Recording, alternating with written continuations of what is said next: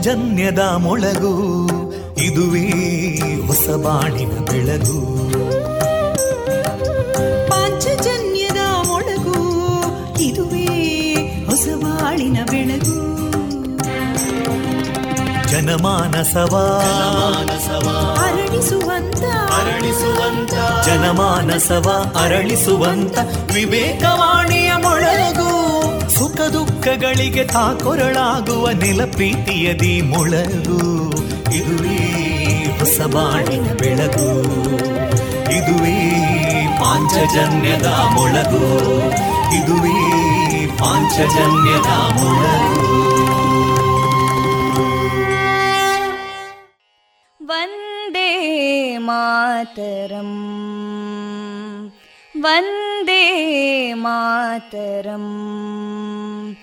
सुजलां सुफलां मलयज शीतलां सस्यश्यामलां मातरं वन्दे मातरम् शुभ्रज्योत्स्ना पुलकितयामिनीं पुल्लकुसुमिता ध्रुमदळशोभिनीं सुहासिनीं सुमधुरभाषिणीं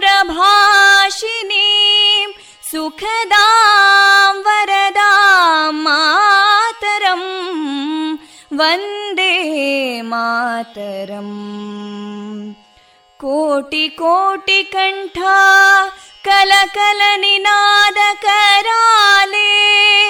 कोटि कोटि भुजैदृता करकलवाले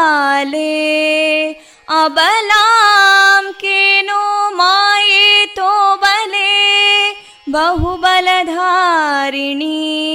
नमामि तारिणीं रिपुदलवारिणी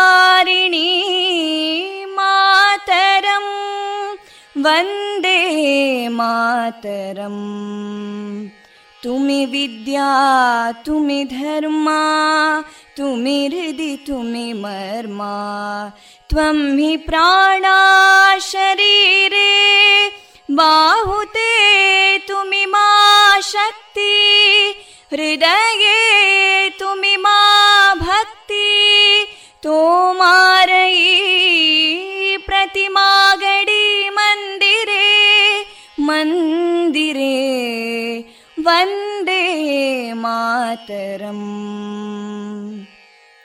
त्वं हि दुर्गा दशप्रहरणधारिणीं।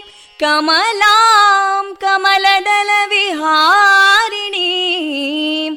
वाणीं विद्यादायिनीं। नमामि त्वां नमामि कमलाम् अमलामतुलां सुजलां सुफलां मातरम् वन्दे मातरम् श्यामलां सरलां सुस्मितां भूषितां धरणीं भरणीं मातरम् Vande Mataram Vande Mataram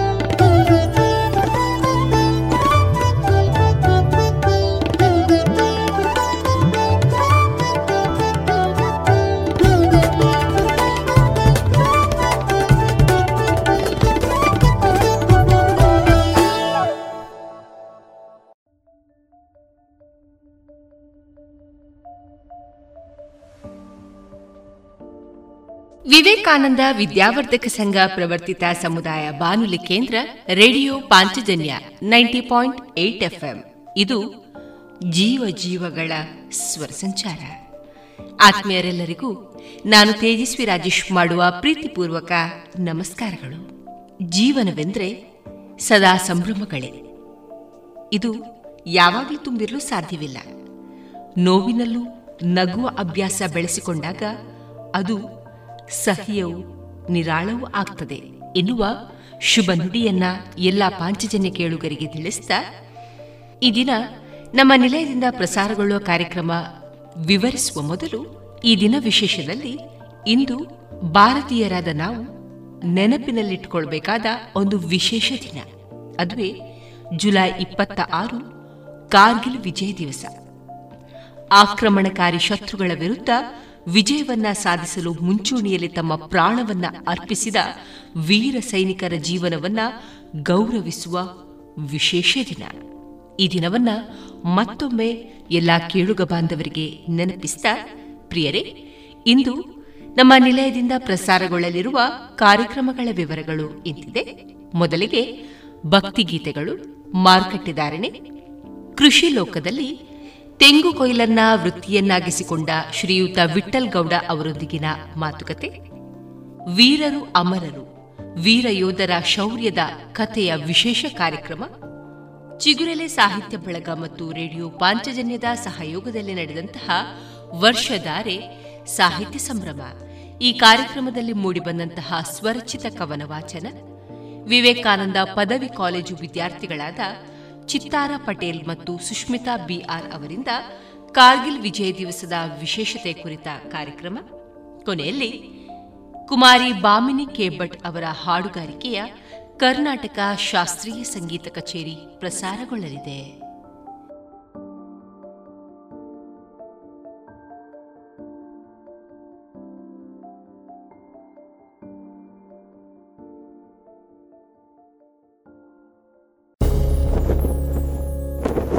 Now every home will bask in the spirit of saffron, white, and green, echo with sounds of progress, and fill the hearts of every Indian with pride. In the 75th year of India's independence, let's resolve to hoist our pride, our honor, and our national flag in our homes. Celebrate Azadi Ka Amrit Mahotsav by unfurling a tiranga in our home and feel inspired to dream and achieve ever more.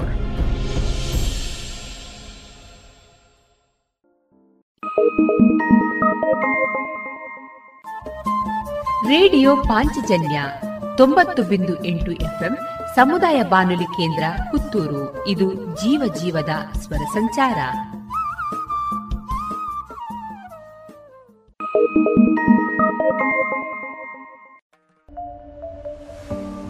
ಇದೀಗ ಮೊದಲಿಗೆ ಶ್ರೀದೇವರ ಭಕ್ತಿಯ ಸ್ತುತಿಯನ್ನ ಆಲಿಸೋಣ.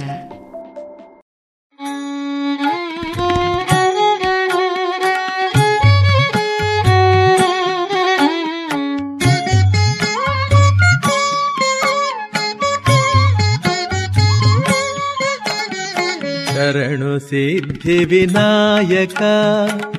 ಶರಣು ವಿದ್ಯ ಪ್ರದಾಯಕ, ಶರಣು ಸಿದ್ಧಿ ವಿನಾಯಕ, ಶರಣು ವಿದ್ಯ ಪ್ರದಾಯಕ, ಶರಣು ಪಾರ್ವತಿ ತನಯ ಮೂರುತಿ, ಶರಣು ಮೂಷಿಕ ವಾಹನ, ಶರಣು ಪಾರ್ವತಿ ತನಯ ಮೂರುತಿ, ಶರಣು ಮೂಷಿಕ ವಾಹನ, ಶರಣು ಸಿದ್ಧಿ ವಿನಾಯಕ.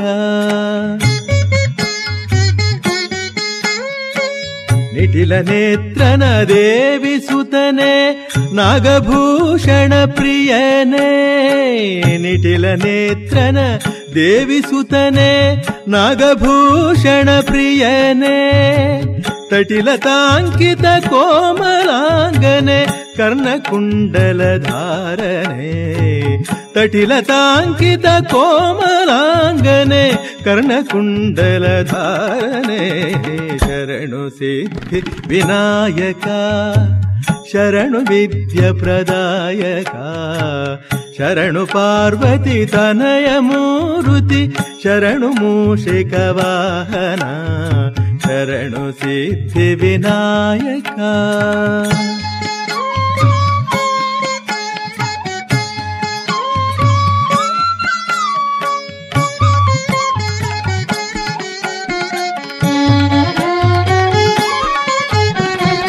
ಬಟ್ಟಮುತ್ತಿನ ಪದಕ ಹಾರನೆ, ಬಾಹುಹಸ್ತ ಚತುಷ್ಟನೆ. ಬಟ್ಟಮುತ್ತಿನ ಪದಕ ಹಾರನೆ, ಬಾಹುಹಸ್ತ ಚತುಷ್ಟನೆ. ಇಟ್ಟ ತೊಡುಗೆಯ ಹೇಮ ಕಂಕಣ. ಆ ಆ ಆ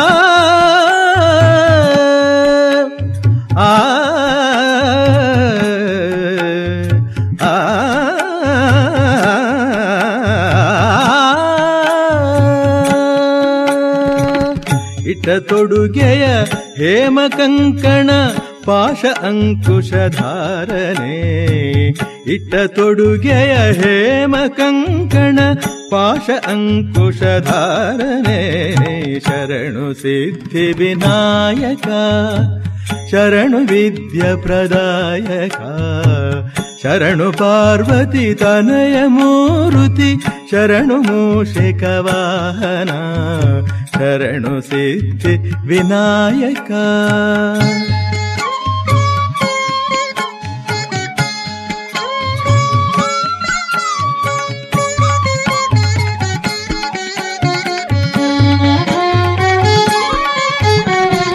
ಕುಕ್ಷಿ ಮಹಾಲಂಬೋದರನೆ ಇಕ್ಷುಚಾಪನ ಗೆಲಿದನೆ.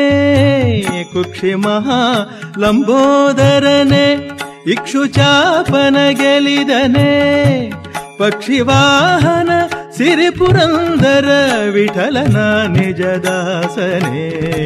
ಪಕ್ಷಿವಾಹನ ಸಿರಿಪುರಂದರ ವಿಠಲನ ನಿಜದಾಸನೆ. ಶರಣು सिद्धिविनायका शरणुविद्यप्रदायका शरणु पार्वती तनयमूरुति शरणमूषकवान शरणु Siddhivinayaka Vinayaka Vinayaka.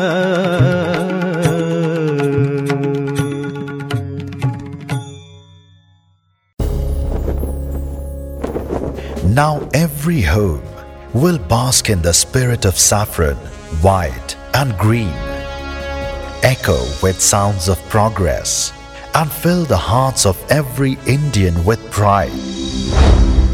In the 75th year of India's independence, let's resolve to hoist our pride, our honor, and our national flag in our homes. Celebrate Azadi Ka Amrit Mahotsav by unfurling a Tiranga in our home and feel inspired to dream and achieve ever more.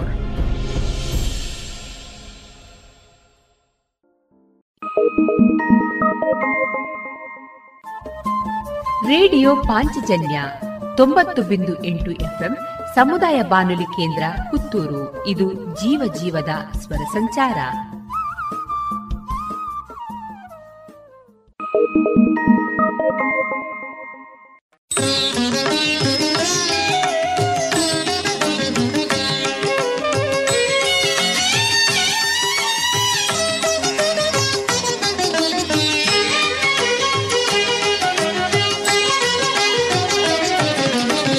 ಹೇ ಪ್ರಭು ಶಂಕರ ಮಂಜುನಾಥನೇ ಆಲಿಸು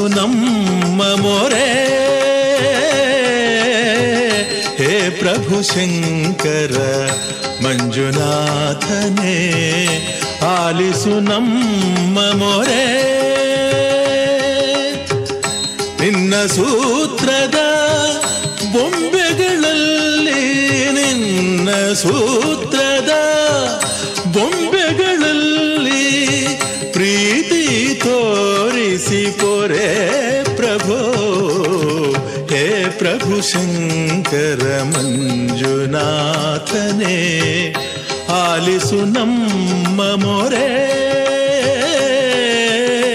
ಹೇ ಪ್ರಭು ಶಂಕರ ಮಂಜುನಾಥನೇ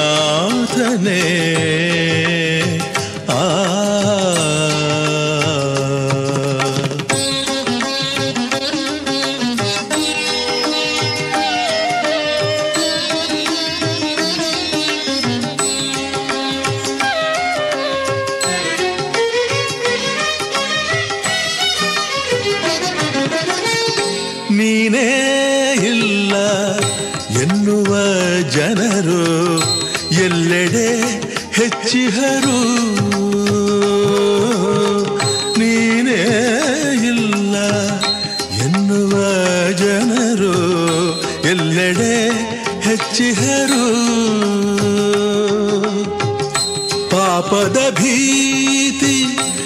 ಲೇಷವೂ ಇಲ್ಲದೆ ಪಾಪದ ಭೀತಿ ಲೇಷವೂ ಇಲ್ಲದೆ ಅನ್ಯಾಯವನು ಮಾಡುವರು.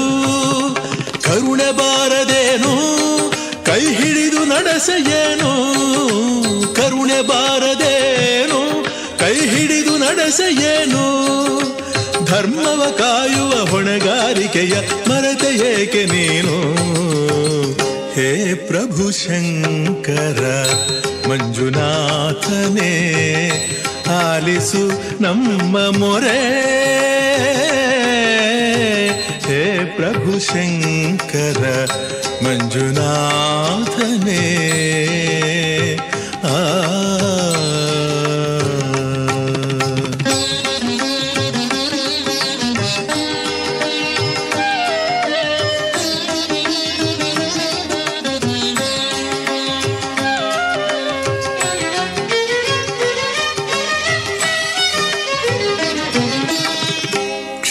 ಕ್ಷಾಮಡಾಮರವ ರೋಗ ರುಜಿನವ ನೀಗಿಸಯ್ಯ ತಂದೆ. ಕ್ಷಾಮಡಾಮರವ, ರೋಗ ರುಜಿನವ ನೀಗಿಸಯ್ಯ ತಂದೆ. ಕ್ಷಮೆಯ ಸಾಗರ ಆಗಿಹ ನೀನು ಕ್ಷಮೆಯ ಸಾಗರ. ಆಗಿಹ ನೀನು, ಮನ್ನಿಸು ಪಾಪವೆಂದೇ. ಪ್ರೇಮದಿಂದ ನೀ ಪೊರೆಯದಿದ್ದರೆ ಪ್ರಳಯವು ಸನ್ನಿಹಿತ. ಪ್ರೇಮದಿಂದ ನೀ ಪೊರೆಯದಿದ್ದರೆ ಪ್ರಳಯವು ಸನ್ನಿಹಿತ. ರುದ್ರನಾಗದೆ ಭೀತಿ ತೋರದೆ ಪಾಲಿಸು ಜಗದ ಹಿತ ಹೇ ಪ್ರಭು ಶಂಕರ ಮಂಜುನಾಥನೇ ಪಾಲಿಸು ನಮ್ಮ ಮೊರೆ ಹೇ ಪ್ರಭು ಶಂಕರ ಮಂಜುನಾಥನೇ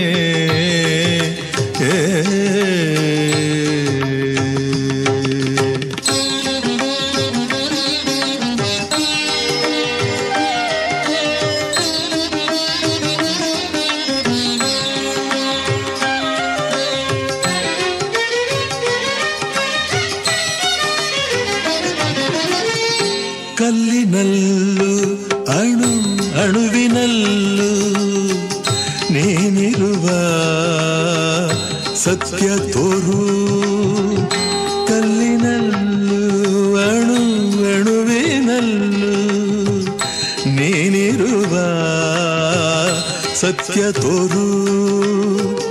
ನಿನ್ನ ಭಕ್ತರ ಶೋಧನೆಯನ್ನು, ನಿನ್ನ ಭಕ್ತರ ಶೋಧನೆಯನ್ನು ನಿಲ್ಲಿಸಿ ನಗೆ ಬೀರು.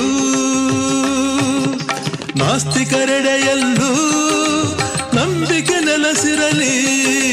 ನಾಸ್ತಿಕರೆಡೆಯಲ್ಲೂ ನಂಬಿಕೆ ನೆಲೆಸಿರಲಿ. ನಾಮವನ ನಗರ ಕ್ಷೇಮವು ಎಂಬ ಭಾವನೆ ಬೆಳಗಿರಲಿ. ಹೇ ಪ್ರಭು ಶಂಕರ, ಮಂಜುನಾಥನೇ, ಆಲಿಸು ನಮ್ಮ ಮೊರೆ. ನಿನ್ನ ಸೂತ್ರದ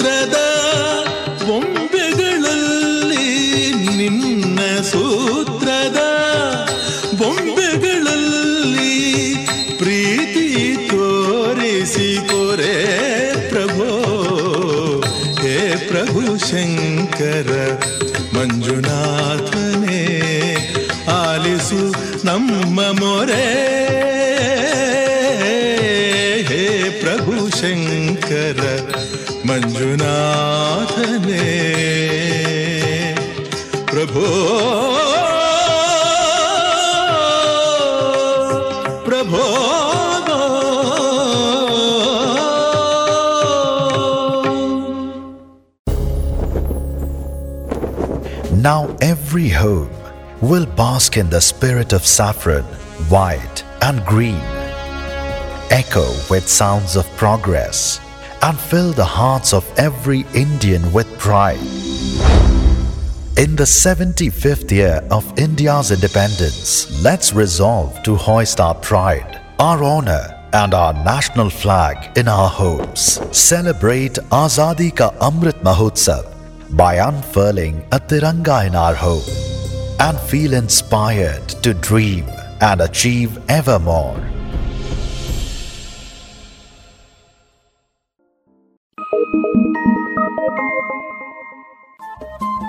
radio Panchajanya ತೊಂಬತ್ತು ಬಿಂದು ಎಂಟು ಎಫ್ಎಂ ಸಮುದಾಯ ಬಾನುಲಿ ಕೇಂದ್ರ ಪುತ್ತೂರು. ಇದು ಜೀವ ಜೀವದ ಸ್ವರ ಸಂಚಾರ.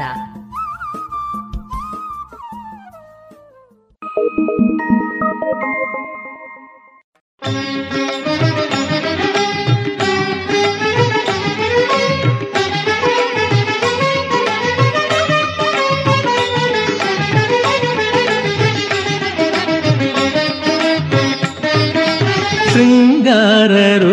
ರೂಪನು ಷಣ್ಮುಖನು.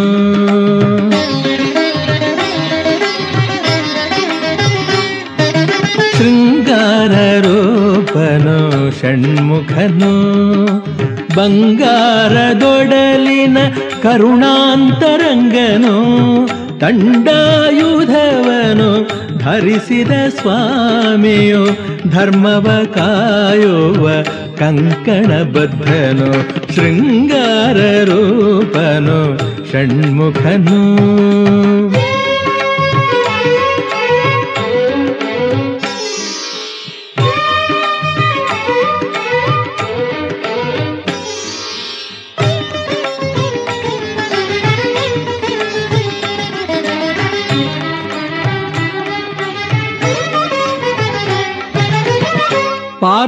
ಪ್ರೇಮದಿ ಹರಸಿದ ಕುವರನು, ಪರಶಿವ ಮೆಚ್ಚಿದ ಪಂಡಿತನು. ಪಾರ್ವತಿ ಪ್ರೇಮದಿ ಹರಸಿದ ಕುವರನು, ಪರಶಿವ ಮೆಚ್ಚಿದ ಪಂಡಿತನು. ಪಾಪವ ನೀಗುವ ಪರಮ ಪುನೀತನು ಪಾಪವ ನೀಗುವ ಪರಮ ಪುನೀತನು. ಪ್ರಣವ ರಹಸ್ಯವ ಬಲ್ಲವನೇತನು ಶೃಂಗಾರ ರೂಪನು ಷಣ್ಮುಖನು ಬಂಗಾರದೊಡಲಿನ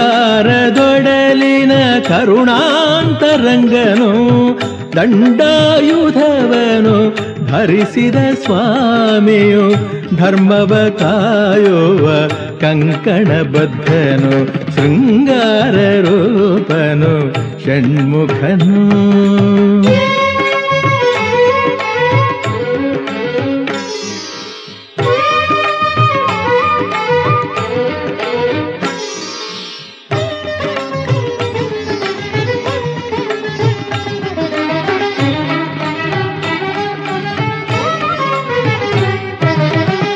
ಗಂಗೆಯು ಸಹಿಸದ ಬೆಂಕಿಯ ಒಡಲು ಅಂತರಂಗವಿದು ಪ್ರೇಮದ ಕಡಲು.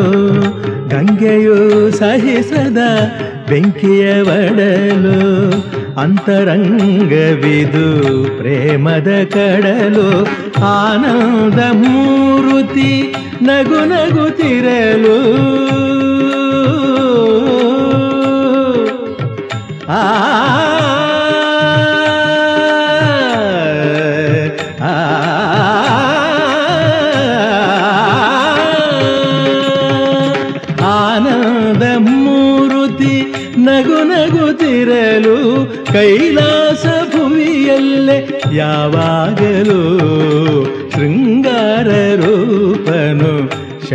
ಷಣ್ಮುಖನು ಬಂಗಾರದೊಡಲಿನ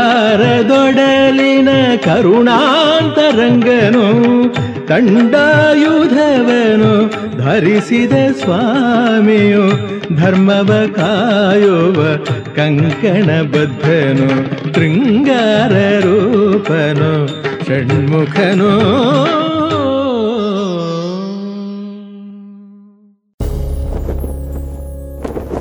Now every home will bask in the spirit of saffron, white, and green.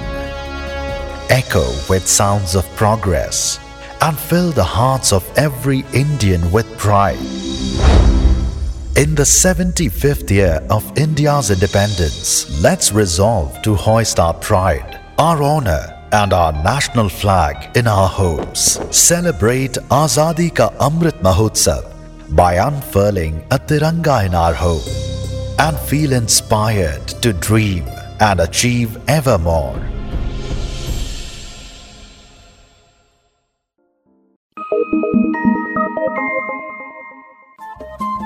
Radio Panchajanya ತೊಂಬತ್ತು ಬಿಂದು ಎಂಟು ಎಫ್ಎಂ ಸಮುದಾಯ ಬಾನುಲಿ ಕೇಂದ್ರ ಪುತ್ತೂರು ಇದು ಜೀವ ಜೀವದ ಸ್ವರ ಸಂಚಾರ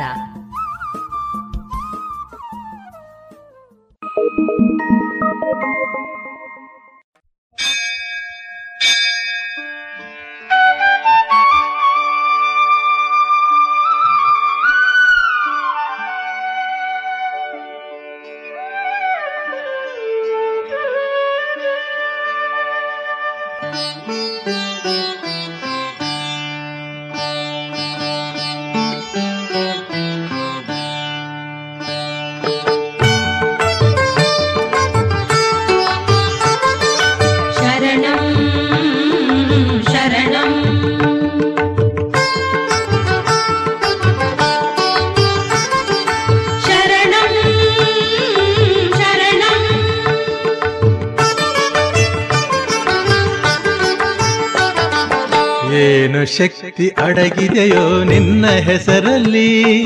ಏನು ಮಹಿಮೆ ತುಂಬಿದೆಯೋ ಸ್ವಾಮಿ ನಿನ್ನಲ್ಲಿ? ಏನು ಶಕ್ತಿ ಅಡಗಿದೆಯೋ ನಿನ್ನ ಹೆಸರಲ್ಲಿ? ಏನು ಮಹಿಮೆ ತುಂಬಿದೆಯೋ ಸ್ವಾಮಿ ನಿನ್ನಲ್ಲಿ?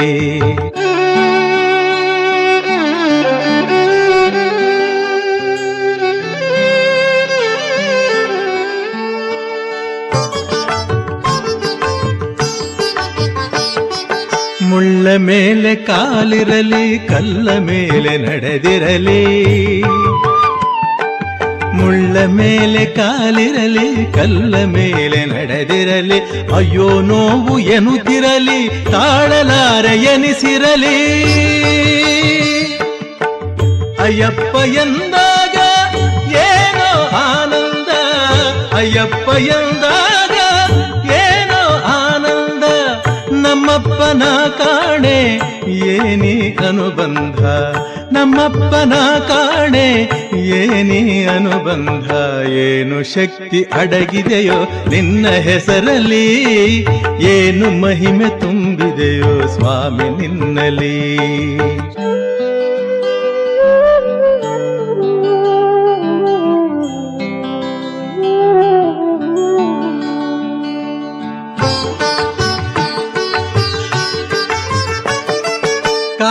ಕಾಡಿನಲ್ಲೇ ನಾನಿರಲಿ, ಇರುಳು ಸುತ್ತ ತುಂಬಿರಲಿ. ಕಾಡಿನಲ್ಲೇ ನಾನಿರಲಿ, ಇರುಳು ಸುತ್ತ ತುಂಬಿರಲಿ. ದಾರಿ ಕಾಣದಾಗಿರಲಿ, ಮೃಗದ ಕೂಗೆ ಕೇಳಿರಲಿ. ಅಯ್ಯಪ್ಪ ಎಂದಾಗ ಭಯದ ಮಾತಿಲ್ಲ, ಅಯ್ಯಪ್ಪ ಎಂದಾಗ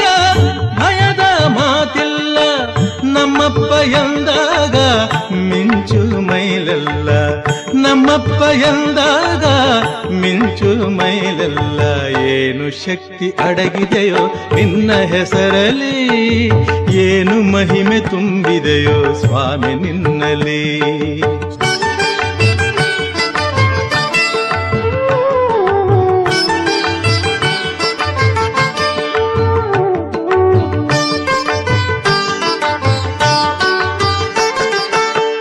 ಕರೆಸಿಕೊಳ್ಳುವನು ನೀನೆ ಕಳಿಸಿಕೊಡುವನು ನೀನೇ ಆ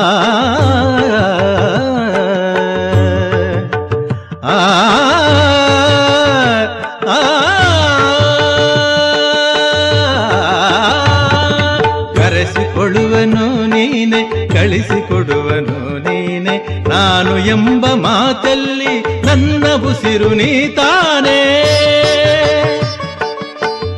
ಅಯ್ಯಪ್ಪ ಎಂದಾಗ ಏನೋ ಉಲ್ಲಾಸ. ಅಯ್ಯಪ್ಪ ಎಂದಾಗ ಏನೋ ಉಲ್ಲಾಸ. ನಮ್ಮಪ್ಪ ಎಂದಾಗ ಅಲ್ಲೇ ಕೈಲಾಸ. ನಮ್ಮಪ್ಪ ಎಂದಾಗ ಅಲ್ಲೇ ಕೈಲಾಸ. ಏನು ಶಕ್ತಿ ಅಡಗಿದೆಯೋ ನಿನ್ನ ಹೆಸರಲ್ಲಿ. ಏನು ಮಹಿಮೆ ತುಂಬಿದೆಯೋ ಸ್ವಾಮಿ ನಿನ್ನಲಿ ಏನು ಮಹಿಮೆ ತುಂಬಿದೆಯೋ ಸ್ವಾಮಿ ನಿನ್ನಲಿ ಸ್ವಾಮಿಯೇ ಶರಣಂ ಶರಣಮಯ್ಯಪ್ಪ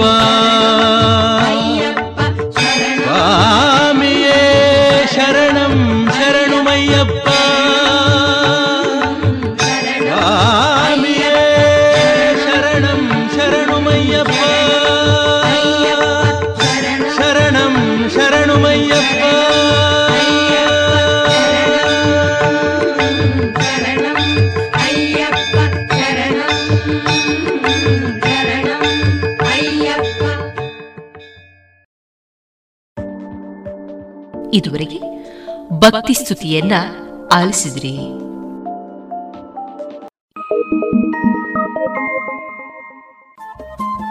ರೇಡಿಯೋ ಪಾಂಚಜನ್ಯ ತೊಂಬತ್ತು ಬಿಂದು ಎಂಟು ಎಫ್ಎಂ ಸಮುದಾಯ ಬಾನುಲಿ ಕೇಂದ್ರ ಪುತ್ತೂರು. ಇದು ಜೀವ ಜೀವದ ಸ್ವರ ಸಂಚಾರ.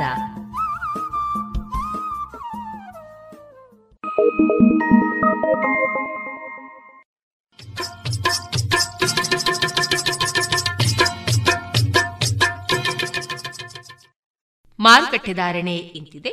ಹೊಸ ಅಡಿಕೆ ಮುನ್ನೂರ ಎಪ್ಪತ್ತ ಐದರಿಂದ ನಾಲ್ಕನೂರ ಐವತ್ತು, ಹಳೆ ಅಡಿಕೆ ಐನೂರರಿಂದ ಐನೂರ ಅರವತ್ತು, ಡಬಲ್ ಚೋಲ್ ಐನೂರ ಇಪ್ಪತ್ತರಿಂದ ಐನೂರ ಅರವತ್ತು, ಹಳೆ ಪಟೋರ ಮುನ್ನೂರ ಐವತ್ತರಿಂದ ಮುನ್ನೂರ ಅರವತ್ತ ಐದು, ಹೊಸ ಪಟೋರ ಮುನ್ನೂರರಿಂದ ಮುನ್ನೂರ ಐವತ್ತು, ಹೊಸ ಉಳ್ಳಿಗಡ್ಡೆ ಇನ್ನೂರರಿಂದ ಇನ್ನೂರ ಅರವತ್ತು, ಹೊಸ ಕರಿಗೋಟು ಇನ್ನೂರರಿಂದ ಇನ್ನೂರ ಅರವತ್ತ ಐದು ಕಾಳುಮೆಣಸು ಮುನ್ನೂರ ಎಂಬತ್ತ ಒಂದರಿಂದ ನಾಲ್ಕುನೂರ ತೊಂಬತ್ತ ಐದು ಒಣಕೊಕ್ಕೋ ನೂರ ತೊಂಬತ್ತರಿಂದ ಇನ್ನೂರ ಹತ್ತು ಹಸಿಕೊಕ್ಕೋ ನಲವತ್ತ ಐದರಿಂದ ಐವತ್ತ ಐದು ರಬ್ಬರ್ ಧಾರಣೆ, ಗ್ರೇಡ್, ಆರ್ಎಸ್ಎಸ್ ಫೋರ್ ನೂರ ಎಪ್ಪತ್ತು ರೂಪಾಯಿ, ಆರ್ಎಸ್ಎಸ್ ಫೈವ್ ನೂರ ಅರವತ್ತು ರೂಪಾಯಿ, ಲಾಟ್ ನೂರ ಐವತ್ತ ಐದು ರೂಪಾಯಿ, ಸ್ಕ್ರ್ಯಾಪ್ ನೂರ ಆರರಿಂದ ನೂರ ಹದಿನಾರು ರೂಪಾಯಿ.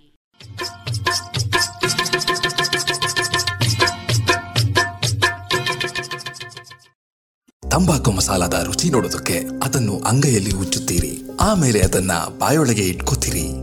ಧೂಮಪಾನ ಮಾಡೋದಕ್ಕೆ ಸಿಗರೆಟ್ ಮತ್ತು ಬೀಡಿನ ಹಚ್ಚುತ್ತೀರಿ ಬಾಯಲ್ಲಿ ಇಟ್ಕೊಳ್ತೀರಿ. ಆಮೇಲೆ ಕ್ಯಾನ್ಸರ್ ಕೊರೋನಾ ಟಿಬಿ ಹಾಗೂ ಹೃದಯದ ರೋಗಗಳಿಂದ ಜೀವನ ಪೂರ್ತಿ ನರಳುತ್ತೀರಿ. ಸರ್ ತಂಬಾಕು ನಿಮ್ಮ ಜೀವನಕ್ಕಷ್ಟೇ ಹಾನಿಕಾರ ಅಲ್ಲ. ನಿಮ್ಮ ಹಾಗೂ ನಿಮ್ಮ ಕುಟುಂಬದ ಸಂತೋಷಕ್ಕೂ ಹಾನಿಕಾರಕ. ಆರೋಗ್ಯಕರ ಜೀವನಕ್ಕಾಗಿ ಹಿಂದೆ ಒಂದು ಪ್ರತಿಜ್ಞೆ ಮಾಡಿ. ಸಿಗರೆಟ್ ಬೀಡಿ ಹಾಗೂ ಯಾವುದೇ ತರಹದ ತಂಬಾಕು ಸೇವನೆಯನ್ನು ಬಿಟ್ಟು ಬಿಡಿ ನಿಮ್ಮ ಹಾಗೂ ನಿಮ್ಮ ಕುಟುಂಬದವರ ಆರೋಗ್ಯ ಕಾಪಾಡಿಕೊಳ್ಳಿ.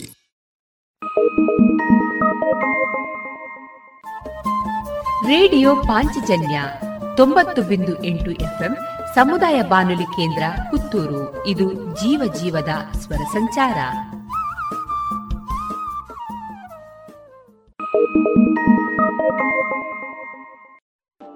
ಇನ್ನು ಮುಂದೆ ಕೃಷಿ ಲೋಕದಲ್ಲಿ ತೆಂಗು ಕೊಯ್ಲನ್ನ ವೃತ್ತಿಯನ್ನಾಗಿಸಿಕೊಂಡ ಶ್ರೀಯುತ ವಿಠಲ್ ಗೌಡ ಅವರೊಂದಿಗಿನ ಮಾತುಕತೆಯನ್ನ ಕೇಳೋಣ.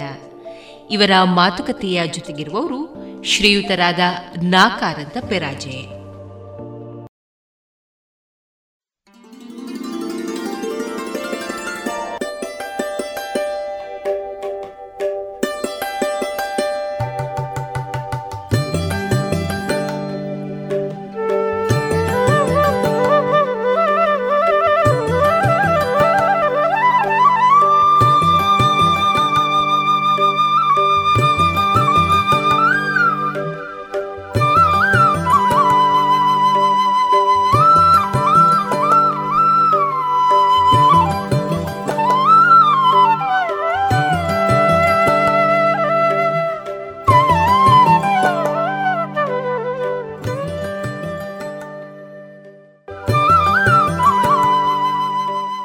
ಇನ್ನು ಮುಂದೆ ಕೇಳಿ ಮಣ್ಣಿನ ಮಕ್ಕಳ ಅನುಭವದ ಮಾತು ಕೃಷಿ ಲೋಕ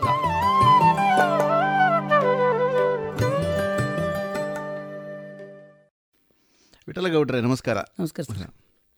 ತೆಂಗಿನ ಮರ ಏರಿ ತೆಂಗಿನಕಾಯಿ ಕೊಯ್ಯುವಂಥದ್ದು ತುಂಬ ಶ್ರಮ ಬೇಡುವ ಕೆಲಸ. ಹೌದು. ನಮ್ಮ ಹಿಂದಿನ ಹಳ್ಳಿಗಳನ್ನೆಲ್ಲ ನೋಡಿದಾಗ ಈ ರೀತಿಯ ಜಾಣ್ಮೆ ಹೊಂದಿದ ಕೃಷಿಕರು ತುಂಬ ಜನ ಇದ್ದರು.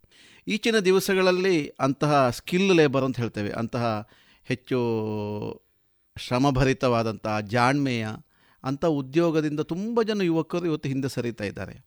ಈ ಹಿನ್ನೆಲೆಯಲ್ಲಿ ನೀವು ಪ್ರತ್ಯೇಕವಾಗಿ ಇದಕ್ಕೆ ಟ್ರೈನಿಂಗ್ ತಗೊಂಡು ಸಲಕರಣೆಗಳ ಮೂಲಕ ತೆಂಗಿನ ಮರವನ್ನು ಏರಿ ಅದನ್ನೇ ಒಂದು ಕೈಂಕರ್ಯವನ್ನಾಗಿ ಮಾಡಿಕೊಳ್ತಾ ಇದ್ದೀರಿ. ನೀವು ಎಷ್ಟನೇ ಇಸವಿಯಿಂದ ಈ ಕೈಂಕರ್ಯ ಶುರು ಮಾಡಿದ್ರಿ? ಇದಕ್ಕೆಲ್ಲ ಹೇಗೆ ಟ್ರೈನಿಂಗ್ ತಗೊಂಡ್ರಿ? ಸ್ವಲ್ಪ ಆರಂಭದ ದಿವಸಗಳನ್ನು ನೆನಪಿಸ್ಕೊಳ್ಬೋದಾ?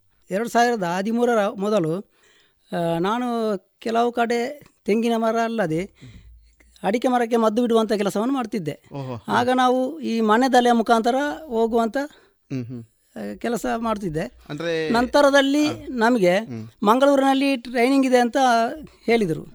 ಈ ಟ್ರೈನಿಂಗ್ ನಡೆಯುವ ಸಮಯಕ್ಕೆ ನಾನು ಅಲ್ಲಿ ಆಫೀಸರ್ಗಳನ್ನು ಭೇಟಿ ಮಾಡಿ ಅಲ್ಲಿ ನಾನು ಯಾವಾಗ ಟ್ರೈನಿಂಗ್ ಇದೆ ಅಂತ ತಿಳಿದುಕೊಂಡು ಅಲ್ಲಿಗೆ ನಾನು ಹೋದೆ.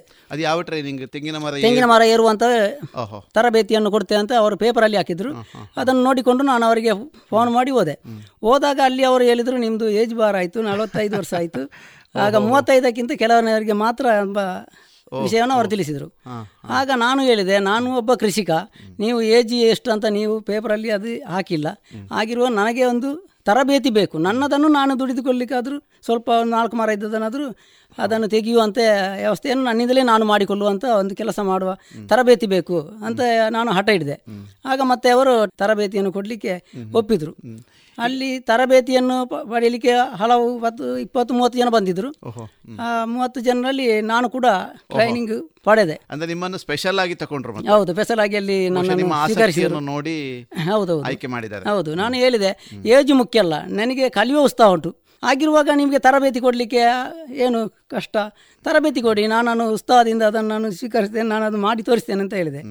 ಹಾಗೆ ಅವರಿಗೆ ಮತ್ತೆ ಖುಷಿ ಆಯಿತು ನನ್ನನ್ನು ತರಬೇತಿಗೆ ಅಂತ ಅಲ್ಲಿ ನಿಲ್ಲಿಸಿದರು. ಅದು ಎಷ್ಟು ದಿವಸದ ತರಬೇತಿ ಅಲ್ಲಿ ಆರು ದಿನದ ತರಬೇತಿ. ಅಲ್ಲಿ ಅವರದೇ ಎಲ್ಲ ಊಟದ ವ್ಯವಸ್ಥೆ ಮತ್ತು ರೂಮ್ನ ವ್ಯವಸ್ಥೆ ಎಲ್ಲ ಅವರಿಗೆ ಕೊಟ್ಟು ಆರು ದಿನದ ತರಬೇತಿ. ಮತ್ತು ಅವರು ಪ್ರತಿಯೊಬ್ಬರಿಗೆ ಒಂದೊಂದು ಈ ಮಿಷನ್ ಕೂಡ ಸಲಕರಣೆ. ಸಲಕರಣೆಯನ್ನು ಕೂಡ ಅವರಿಗೆ ಕೊಡ್ತಾರೆ. ಸಲಕರಣೆ ಅಲ್ಲಿ ತರಬೇತಿ ಹಂತದಲ್ಲಿ ಕೊಡ್ತಾರೆ ಮತ್ತೆ ತರಬೇತಿ ಮುಗಿಸಿದ ಮೇಲೆ ಅಲ್ಲ ತರಬೇತಿಗೆ ಅಂತಲೇ ಅಲ್ಲಿ ಬೇರೆ ಮಿಷನ್ಗಳು ಇರ್ತದೆ. ಅದರಲ್ಲಿ ತರಬೇತಿ ಪಡೆದು ನಂತರ ನಾವು ತರಬೇತಿ ಮುಗಿಸಿ ಮನೆಗೆ ಬರುವಾಗ ಒಂದೊಂದು ಹೊಸ ಮಿಷನ್ಗಳನ್ನು ಅವರು ಕೊಡ್ತಾರೆ. ಅದನ್ನು ನಾವು ತೆಗೊಂಡು ಬಂದರೆ ಆಯಿತು. ಹಾಗೆ. ಹಾಗೆ ನಾನು ತರಬೇತಿ ಆಗುವಾಗ ಅಲ್ಲಿ ಲಾಸ್ಟ್ಗೆ ಆರನೇ ದಿನ ಯಾರ್ಯಾರು ಎಷ್ಟೆಷ್ಟು ಫಾಸ್ಟ್ ಕಲ್ತಿದ್ದಾರೆ ಅನ್ನೋ ಒಂದು ಕಾಂಪಿಟೇಷನ್ ಲಾಸ್ಟಿಗೆ ಕೊಡ್ತಾರೆ. ಪರೀಕ್ಷೆ ಒಂದು. ಪರೀಕ್ಷೆ ಒಂದು ಉಂಟು. ಹಾಗೆ ಒಂದು ಲಿಖಿತ ಪರೀಕ್ಷೆ ಉಂಟು. ಬರುವಾಗ ಎಷ್ಟು ತಿಳ್ಕೊಂಡಿದ್ದಾರೆ? ಹೋಗುವಾಗ ಅಷ್ಟು ಇಲ್ಲಿಂದ ತಿಳ್ಕೊಂಡು ಹೋಗ್ತಾರೆ ಅಂತ. ಅದರಲ್ಲೂ ನಾನೊಂದು ಫಸ್ಟ್ ಬಂದಿದ್ದೇನೆ. ಮಾರ್ಕ್ ಜಾಸ್ತಿ ನನಗೆ ಸಿಕ್ಕಿತು. ಹಾಗೆ ಮರ ಏರುವುದರಲ್ಲಿ ಕೂಡ ಅಷ್ಟೇ. ಒಂದು ನಲವತ್ತು ಅಡಿ ಎತ್ತರದ ಮರವನ್ನು ಮಿಷನ್ ಇಲ್ಲಿ ಕಟ್ಟಿ ಮೇಲಕ್ಕೆ ಹೋಗಿ ಅಲ್ಲಿ ಕಾಯನ್ನು ಮುಟ್ಟಿ ಕೆಳಗೆ ಇಳಿದು ಮಿಷನ್ ಬಿಚ್ಚಿಸುವಂಥ ಟೈಮು ಎಷ್ಟು? ಅಂತ ಒಂದು ಟೈಮ್ ಫಿಕ್ಸ್ ಮಾಡಿ ಅವರು ಯಾರು ಫಸ್ಟ್ ಬಂದಿದ್ದಾರೆ ಅಂತ ನೋಡ್ತಾರೆ. ನೀವು ಎಷ್ಟು ನಿಮಿಷದಲ್ಲಿ ಮೇಲೆ ಹತ್ತಿರ್ರಿ ನಾನು ಒಂದು ನಿಮಿಷ ಇಪ್ಪತ್ತ ಮೂರು ಸೆಕೆಂಡಲ್ಲಿ ಅದನ್ನು ಮಾಡಿ ಮುಗಿಸಿದೆ. ನಲವತ್ತಡಿ ಏರಿ ಹೌದು. ಮತ್ತೆ ಪುನಃ ಹೌದು. ಕೆಳಗೆ ಬಂದು ಮಿಸನು ಬಿಚ್ಚಿಸುವ ಟೈಮಲ್ಲಿ ನಾನು ಅಷ್ಟು. ಅದಕ್ಕೆ ನನಗಿಂತ ಮೊದಲು ಹೋದವರು ಒಂದು ನಿಮಿಷ ಐವತ್ಮೂರು ಸೆಕೆಂಡಲ್ಲಿ ಮಾಡಿದ್ರು. ಹಾಗೆ ನನಗೆ ಅದರಲ್ಲಿ ಕೂಡ ಒಂದು ಪ್ರಥಮ ಬಹುಮಾನ ಅಂತ ಬಂತು. ಅಲ್ಲಿಂದ ನಾನು ಅಲ್ಲಿ ತರಬೇತಿ ಕೊಡಲಿಕ್ಕೆ ಮಾಸ್ಟರ್ ಅಂತ ನನ್ನ ನೇಮಕ ಮಾಡಿದರು. ಹಾಗೆ ಹಾಗಿದ್ದಾಗ ಈ ಮರ ಏರುವುದಕ್ಕೆ ಮತ್ತು ಕಲೀಲಿಕ್ಕೆ ವಯಸ್ಸಿನ ಮಾನದಂಡ ಅಲ್ಲ. ಅದೇನ ಮನಸ್ಸಿನ ಮನಸ್ಸಿನ ಮಾನದಂಡ ಮುಖ್ಯ. ಹೌದು. ಅದೇ ಅದೇ ಅದೇ ಅದೇ. ಈಗ ಉಳಿದವರೆಲ್ಲ ಅಲ್ಲಿ ಯುವಕರು. ಹೌದು. ನೀವು ಯುವಕರೇ ಒಂದರ್ಥದಲ್ಲಿ. ನಿಮ್ಮನ್ನು ಉಳಿದವರು ಯಾವ ದೃಷ್ಟಿಯಿಂದ ಅಲ್ಲಿ ಟ್ರೀಟ್ ಮಾಡ್ತಾ ಇದ್ರು? ಅಲ್ಲಿ ಅಧಿಕಾರಿಗಳೇ ಹೇಳಿದರು. ಗೌಡ್ರೆ ಭಾರಿ ಜೋರು ಇದ್ದೀರಲ್ಲ ನೀವು ಅಂತ ಹೇಳಿದರು. ಆಗ ನಾನು ಹೇಳಿದೆ ಇಲ್ಲಿ ಸರ್ ನಾನೊಂದು ಮುದುಕ. ನನ್ನನ್ನು ರಿಜೆಕ್ಟ್ ಮಾಡಿದಿರಿ. ಇಲ್ಲಿ ಯುವಕರಿದ್ದರು ಅವರಿಗೆ ಇದನ್ನೊಂದು ಮಾಡ್ಬೋದಿತ್ತು ಸರ್ ಅಂತ ನಾನು ಹೇಳಿದೆ ಅವರಿಗೆ. ಹಾಗೆಯೇ ಅವರ ಪ್ರೋತ್ಸಾಹ ಕೂಡ ನನಗೆ ಸಿಕ್ಕಿದ ಮೇಲೆ ಮತ್ತೆ ಮತ್ತೆ ಅವರು ಫೋನ್ ಮಾಡ್ತಾ ಕೇಳ್ತಾ ಇದ್ದರು ಗೌಡ್ರೆ ಇಲ್ಲಿ ಕೆಲಸಕ್ಕೆ ಹೋಗ್ತಾ ಇದ್ದೀರಾ? ಎಷ್ಟು ಮರ ಹತ್ತಿತ್ತೀರಿ ಈ ಬಗ್ಗೆ ಎಲ್ಲ ನನ್ನ ಹತ್ರ ಹಲವು ಸಾರಿ ಫೋನ್ ಮಾಡಿ ಕೇಳ್ತಾ ಇದ್ರು. ಹಾಗೆ ನನಗೆ ಮತ್ತೆ ಅದೊಂದು ಉತ್ಸಾಹ ಬಂತು. ನಾನು ಆ ಕೆಲಸ ಬಿಟ್ಟಿಲ್ಲ ಅಷ್ಟರವರೆಗೆ ದಿನ ಒಂದಕ್ಕೆ ಒಂದು ಎಪ್ಪತ್ತು ಎಂಬತ್ತು ಮರದವರೆಗೆ ನಾನು ಈಗ ಹತ್ತುತ್ತಾ ಇದ್ದೇನೆ. ಹಾಗೆ ಒಳ್ಳೆ ಸಂಪಾದನೆಯನ್ನು ಮಾಡ್ತಾ ಇದ್ದೇನೆ ಈಗ. ವಿಠಲಗೌಡ್ರೆ ಈಗ ತರಬೇತಿ ಪಡೆದ ಮೇಲೆ ಸಲಕರಣೆಗಳ ಮೂಲಕ ನೀವು ಮರ ಏರ್ತೀರಿ. ಹೌದು. ಅದಕ್ಕಿಂತ ಮೊದಲು ನೀವು ಹೇಗೆ ಯಾವುದೆಲ್ಲ ಕೆಲಸ ಮಾಡ್ತಾ ಇದ್ರಿ? ಅದಕ್ಕೆ ಮೊದಲು ನಾನು ಹಳ್ಳಿಗಳಲ್ಲಿ ಕೆಲಸಕ್ಕೆ ಅಂದರೆ ಕೂಲಿ ಕೆಲಸಕ್ಕೆ ಹೋಗ್ತಿದ್ದೆ ಅಷ್ಟೇ. ಮತ್ತೆ ಅಡಿಕೆ ಮರಕ್ಕೆ ಏರಿ ಕೆಲವು ಮದ್ದು ಬಿಡುವ ಕೆಲಸ ಮತ್ತೆ ಅಡಿಕೆ ಕೊಯ್ಯುವಂಥ ಕೆಲಸ ಇದು ಮಾಡ್ತಾ ಇದ್ದೆ ಅಷ್ಟೇ. ಊರಿನಲ್ಲೇ ಮಾಡ್ತಾ? ಊರಿನಲ್ಲಿ ಮಾಡ್ತಾ ಇದ್ದೆ. ಈಗ ಈ ಸಲಕರಣೆಯನ್ನು ಬಳಸಿ ಮರ ಏರುವುದು ಒಂದು. ಸಾಂಪ್ರದಾಯಿಕವಾಗಿ ಮರ ಏರುವುದು ಒಂದು ವಿಧಾನ. ಸಲಕರಣೆ ಮೂಲಕ ಏರುವುದಕ್ಕೂ ಸಾಂಪ್ರದಾಯಿಕವಾಗಿ ಮರ ಏರುವುದಕ್ಕೂ ಏನು ವ್ಯತ್ಯಾಸಗಳು? ಸಾಂಪ್ರದಾಯಿಕ ವೇಗದಲ್ಲಿ ವೇಗದಲ್ಲಿ ಮತ್ತೆ ದೈಹಿಕವಾಗಿ? ಸಾಂಪ್ರದಾಯಿಕ ಇದರಲ್ಲಿ ಹತ್ತುದಂದರೆ ನಮ್ಮ ಕೈಗಾಲಿಗೆ ಎಲ್ಲ ನೋವು ಬರ್ತದೆ. ಕಾಲಿಗೆ ಎದೆಗೆ ಮತ್ತು ನಮ್ಮ ರಟ್ಟೆಗೆ ಎಲ್ಲ ಕಡೆ ನೋವು ಹೇಳ್ತಾ ನಮಗೆ ತುಂಬ ಸುಸ್ತಾಗ್ತದೆ. ಈ ಮಿಷನ್ನ ಮುಖಾಂತರ ಹತ್ತುವುದರಿಂದ ಯಾವ ಭಾಗಕ್ಕೂ ನಮಗೆ ಒಂದು ಹೊರೆ ಬೀಳುವುದಿಲ್ಲ. ಸುಲಭವಾಗಿ ಹತ್ತುವಂಥ ಒಂದು ಸಾಧನ ಅದು. ದೈಹಿಕವಾಗಿ ತುಂಬ ಅನುಕೂಲ ತುಂಬ ಅನುಕೂಲವಾಗ್ತದೆ. ಆಯಾಸ ಇಲ್ಲ.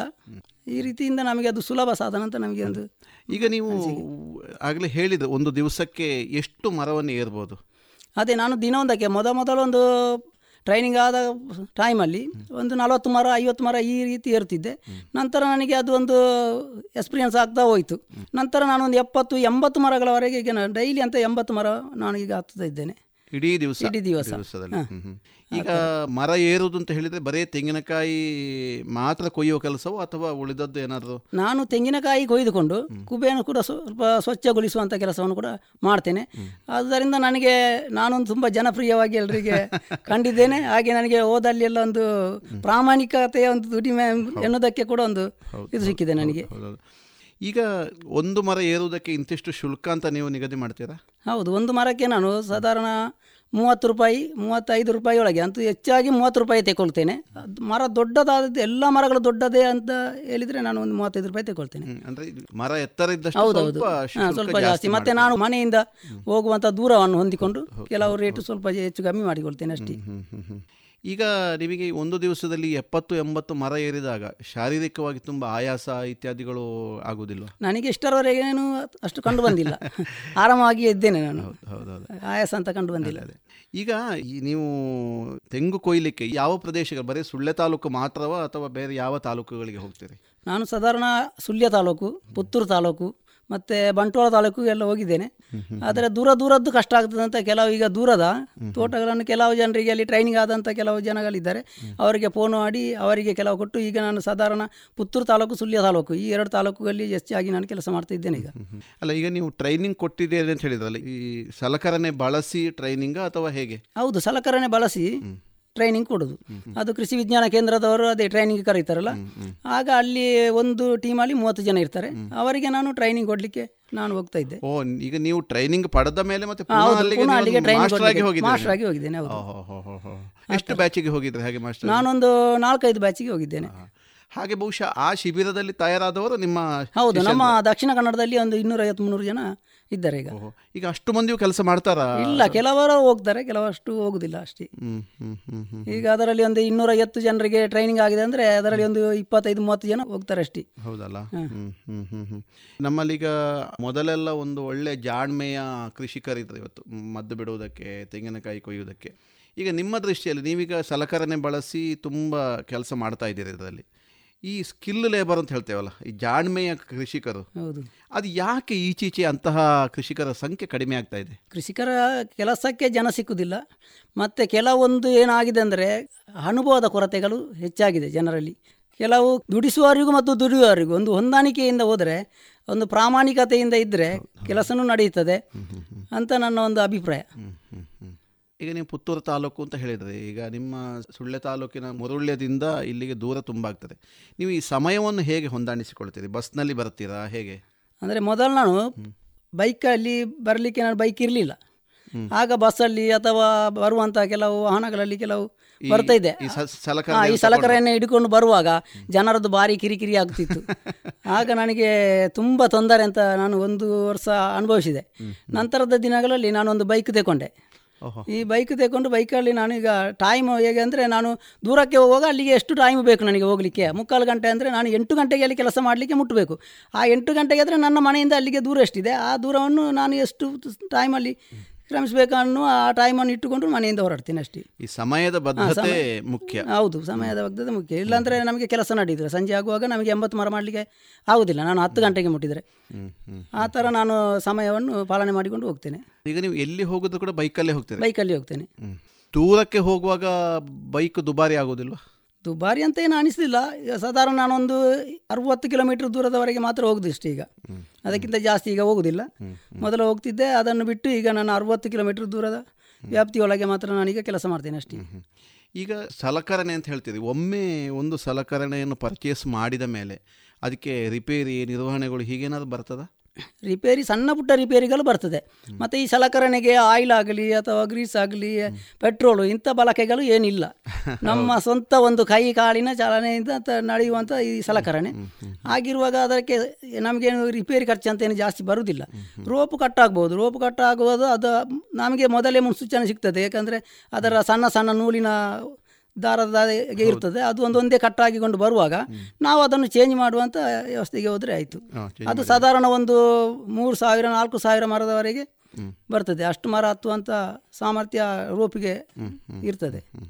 ಈಗ ಒಮ್ಮೆ ಈ ಸಲಕರಣೆಯನ್ನು ಪರ್ಚೇಸ್ ಮಾಡಿದರೆ ಮತ್ತೆ ಎಷ್ಟು ಸಮಯ ಬಳಸ್ಬೋದು ಅದನ್ನು? ಅದೇ ರೋಪಿಗೆ ಅಷ್ಟೇ. ನಾನು ಹೇಳಿದ್ದದೆ ಒಂದು ಮೂರು ಸಾವಿರದಿಂದ ಮೂರುವರೆ ಸಾವಿರ ನಾಲ್ಕು ಸಾವಿರದವರೆಗೂ ಬರ್ಬೋದು. ಅದು ಬೇಸಿಗೆಯಲ್ಲಿ ಸ್ವಲ್ಪ ಬೇಗ ಹೋಗುವ ಚಾನ್ಸಸ್ ಇದೆ. ಸ್ವಲ್ಪ ಬಿಸಿ ಆಗುವಾಗ. ಮತ್ತೆ ಅದರ ಸ್ಟ್ಯಾಂಡ್ ಎಲ್ಲ ಕೆಲವು ಸಾರಿ ಕಟ್ ಆಗುವಂಥದ್ದು ಇದೆ. ಸ್ವಲ್ಪ ಅಲ್ಲ ವೆಲ್ಡ್ ಮಾಡಿಸ್ಬೋದು. ಮತ್ತೆ ಜಾಸ್ತಿ ಅಲೆದಾದಾಗ ಅದನ್ನು ಸ್ವಲ್ಪ ಚೇಂಜ್ ಮಾಡೋದು ಒಳ್ಳೆಯದು ಯಾಕೆಂದರೆ ರಾಡ್ ಎಲ್ಲ ಬೆಂಡಾದರೆ ಮತ್ತೆ ನಾವು ವಸ್ತಿ ಮಾಡೋದು ಒಳ್ಳೆಯದು ಮತ್ತೆ ಅದರಲ್ಲಿ ಬೇರೆ ಬೇರೆ ಕ್ವಾಲಿಟಿಗಳು ಬರ್ತದೆ. ಮಿಷನಲ್ಲಿ ಕೂಡ ಸ್ಟೀಲ್ ರಾಡ್ನದ್ದು ಬರ್ತದೆ ಮತ್ತೆ ಲೋಕಲ್ ರಾಡ್ ಹಾಕಿದ್ದು ಬರ್ತದೆ. ಹಾಗೆ ಎಲ್ಲ ನಾವು ಅದನ್ನು ಯಾವುದು ಬೇಕೋ ಅದನ್ನು ನಾವು ಯೂಸ್ ಮಾಡ್ಬೋದು ಅಷ್ಟೇ. ಈಗ ನೀವು ಈ ರೀತಿ ಸ್ಥಳೀಯವಾಗಿ ಒಂದಷ್ಟು ಕೆಲಸ ಮಾಡ್ತಾ ಇದ್ದವರು ಈ ರೀತಿ ಬೇರೆ ಕಡೆಗೆ ಹೋಗಿ ದುಡಿಯುವಾಗ ನಿಮ್ಮನ್ನು ಯಾವ ರೀತಿ ಜನ ನೋಡಿದ ಊರಿನಲ್ಲಿ? ಊರಿನಲ್ಲಿ ಕೆಲವರಿಗೆ ಒಂದು ಮಾನಸಿಕ ಒತ್ತಡ ಬರ್ಬೋದು. ಯಾಕೆಂದರೆ ನಾನು ಬಹಳ ಬಡತನದಲ್ಲಿದ್ದವ. ಈಗ ಈ ಕೆಲಸಕ್ಕೆ ಇಳಿದ ನಂತರ ನಾನು ವೇಗವಾಗಿ ಸ್ವಲ್ಪ ಮುಂದುವರಿದೆ. ಇದನ್ನು ನೋಡಿದಾಗ ಅಕ್ಕಪಕ್ಕದಲ್ಲಿ ಈಗ ನಾನು ಕೆಲಸಕ್ಕೆ ಸಿಕ್ಕುದಿಲ್ಲ ಜನರಿಗೆ. ಆಗ ಸ್ವಲ್ಪ ಜನರಿಗೆ ಒಂಥರ ಅವ ವಾರಿ ವೇಗವಾಗಿ ಬೆಳೆಯುತ್ತಾ ಇದ್ದಾನೆ ಎಂಬುದು ಹೊಟ್ಟೆ ಕಿಚ್ಚು ಇರ್ಬೋದು ಅದನ್ನು ನಾವು ಲೆಕ್ಕಕ್ಕೆ ಇಟ್ಟುಕೊಡೋದಿಲ್ಲ ನಾವು ನಮ್ಮ ಸಾಧನೆಯನ್ನು ಮುಂದುವರಿಸಿಕೊಂಡು ನಾವು ಹೋಗ್ತಾ ಇದ್ದೇವೆ. ಮತ್ತು ಕೆಲವರು ನನ್ನನ್ನು ಗೌರವಿಸುವವರು ಇರ್ತಾರೆ. ಈ ಕೆಲಸದಿಂದ ಉತ್ತಮವಾದ ಒಂದು ಜೀವನವನ್ನು ಮಾಡ್ತೇನೆ ಅನ್ನುವುದಕ್ಕೆ ಕೆಲವರು ಸಬಸ್ ಅನ್ನುವರು ಇರ್ತಾರೆ. ಹಾಗೆ. ಈಗ ಇದನ್ನೇ ನಂಬಿಕೊಂಡು ಈಗ ವರ್ಷಕ್ಕೆ ನೀವು ಮುನ್ನೂರ ಅರವತ್ತೈದು ದಿವಸವೂ ಕೆಲಸ ಇದೆಯಾ? ಕೆಲಸ ಹೋಗುವುದಂದರೆ ಒಂದು ದಿನ ಬಿಡದೆ ಹೋಗುವಂಥ ಕೆಲಸ ಇದೆ. ಆದರೆ ನಮ್ಮ ಕೆಲವೊಂದು ಕಾರ್ಯಕ್ರಮಗಳಿಗೆ ಹೋಗುವಂಥದ್ದು ಅಥವಾ ನಮ್ಮ ಮನೆಯ ಕೆಲಸಗಳು ಏನಾದರೂ ಇದ್ದರೆ ಅದಕ್ಕಂತ ನಾವು ರಜೆ ಮಾಡಿಕೊಂಡು ಕೆಲವು ಸ್ವಲ್ಪ ಆರಾಮ ತಗೊಳ್ಬೇಕಾಗ್ತದೆ ಡೈಲಿ ಅಂತ ಕೆಲಸ.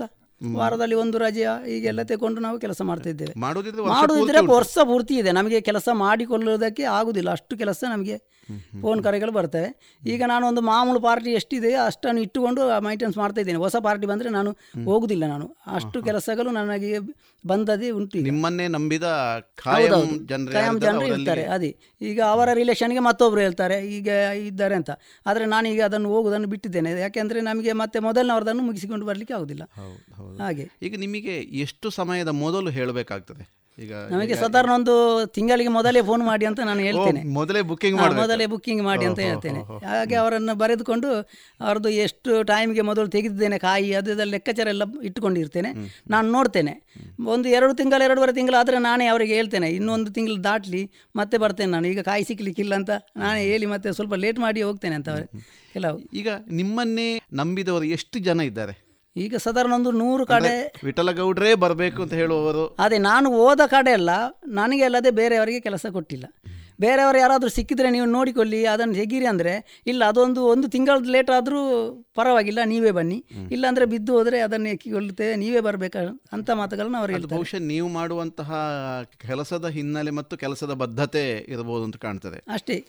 ಅದೇ ನಮ್ಮ ಒಂದು ಪ್ರಾಮಾಣಿಕತೆಯ ಒಂದು ಕೆಲಸಕ್ಕೆ ಮತ್ತೆ ಒಂದು ಜನರಿಗೆ ಒಂದು ಮತ್ತೊಬ್ಬರು ಹೊಂದಾಣಿಕೆ ಹೇಗಿದ್ದಾರೆ ಒಂದು ಎಂಬುದನ್ನು ತಿಳ್ಕೊಂಡು ಅವರು ಕೂಡ ಹೊಂದಾಣಿಕೆ ಮಾಡಿಕೊಳ್ತಾರೆ ಅದಕ್ಕೂ ಬದುಕು ಯಾವಾಗಲೂ ಹಾಗೆ ಅಲ್ಲ ನಂಬುಗೆ ಮತ್ತು ವಿಶ್ವಾಸದ ಮೇಲೆ ಇರುವಂಥದ್ದು. ಇರುವಂತದ್ದು ಈಗ ಸಲಕರಣೆ ಮೂಲಕ ಮರ ಏರಿ ಕೊಯ್ಯುವುದಕ್ಕೂ ಹೀಗೆ ತಳೆ ಹಾಕಿ ಮರ ಏರಿ ಕೊಯ್ಯುವುದಕ್ಕೂ ಎಷ್ಟು ಡಿಫರೆನ್ಸ್ ಬರ್ತದೆ ವ್ಯತ್ಯಾಸಗಳು? ವ್ಯತ್ಯಾಸ ಅಂತ ಇಲ್ಲ. ನಾನು ಈಗ ಒಂದು ಮರಕ್ಕೆ ಆರು ನಿಮಿಷ ತೆಗೊಳ್ತೇನೆ ಹೆಚ್ಚೆಂದರೆ ಆರು ಏಳು ನಿಮಿಷದಲ್ಲಿ ಒಂದು ಮರವನ್ನು ಕಾಯಿ ತೆಗೆದು ಕೈಗೆ ಎಳಕುವಂತೆ ಎಲ್ಲ ಕಸವನ್ನು ಕ್ಲೀನ್ ಮಾಡಿ ನಾನು ಇಳಿತೇನೆ. ಆಗಿರುವಾಗ ಅದು ದಳೆಯಲ್ಲಿ ಹೋಗುವವರು ಕೂಡ ಅಷ್ಟೇ. ಆದರೆ ಅವರಿಗೆ ಬೆಳಿಗ್ಗೆಯಿಂದ ಸಂಜೆವರೆಗೆ ದುಡಿಯುವಷ್ಟು ಕಷ್ಟ ಕಷ್ಟ ಆಗ್ತದೆ. ಮರ. ಏರಲಿಕ್ಕೆ ಆಗುದಿಲ್ಲ. ಮರ ಏರ್ಬೋದು ತಳೆ ಹಾಕಿ? ತಳೆ ಹಾಕಿ ಕೆಲವರು ಒಂದು ನಲವತ್ತು ಮರ ಎಲ್ಲ ಹತ್ಬೋದು ಅಷ್ಟೇ ಇದರಲ್ಲಿ ಸರಿ ಡಬಲ್ ಇದರಲ್ಲೇ ಡಬಲ್ ಮಾಡ್ಬೋದು. ಈ ಬೆಳಿಗ್ಗೆಯಿಂದ ಸಂಜೆವರೆಗೆ ಮತ್ತೆ ಮಳೆ ಬರ್ತದಂತ ಮಳೆಗೆ ರಜೆ ಮಾಡಬೇಕಂತ ಇಲ್ಲ. ಬೇಸಿಗೆಯಲ್ಲಿ ಬೇಸಿಗೆ ಇದಂತ ರಜೆ ಇಲ್ಲ. ಈಗ ತಲೆಯಲ್ಲಿ ಎಲ್ಲ ಹತ್ತುವವರು ಬೆಳಿಗ್ಗೆ ಬೇಗ ಹೋಗಿ ಒಂದು ಹತ್ತು ಗಂಟೆವರೆಗೆ ದುಡಿತಾರೆ. ಆಗ ಒಂದು ಇಪ್ಪತ್ತು ಮರ ಮೂವತ್ತು ಮರ ಮಾಡಿ ಇಳಿತಾರೆ ಅಷ್ಟೇ. ನಂತರ ಹೋಗುದಿಲ್ಲ. ಮಳೆಗಾಲದಲ್ಲಿ ಪಾಚಿ ಉಂಟು ಹೋಗ್ಲಿಕ್ಕೆ ಆಗುದಿಲ್ಲ ಅಂತ ಕೆಲಸಕ್ಕೆ ಹೋಗುದಿಲ್ಲ. ಈಗ ನನಗೆ ಅಂತ ಸಮಸ್ಯೆ ಏನಿಲ್ಲ ನನಗೆ ಮಳೆ ಇದ್ರೂ ಬೇಸಿಗೆಯಲ್ಲಿ ಕೂಡ ಬಿಸಿಲಿದ್ರೂ ನಾನು ಕೆಲಸ ಮಾಡ್ತೀನಿ. ಈಗ ಸಲಕರಣೆ ಮೂಲಕ ಇರುವಾಗ ಪಾಚಿಯ ಸಮಸ್ಯೆ ಬರೋದಿಲ್ಲ ಏನಿಲ್ಲ.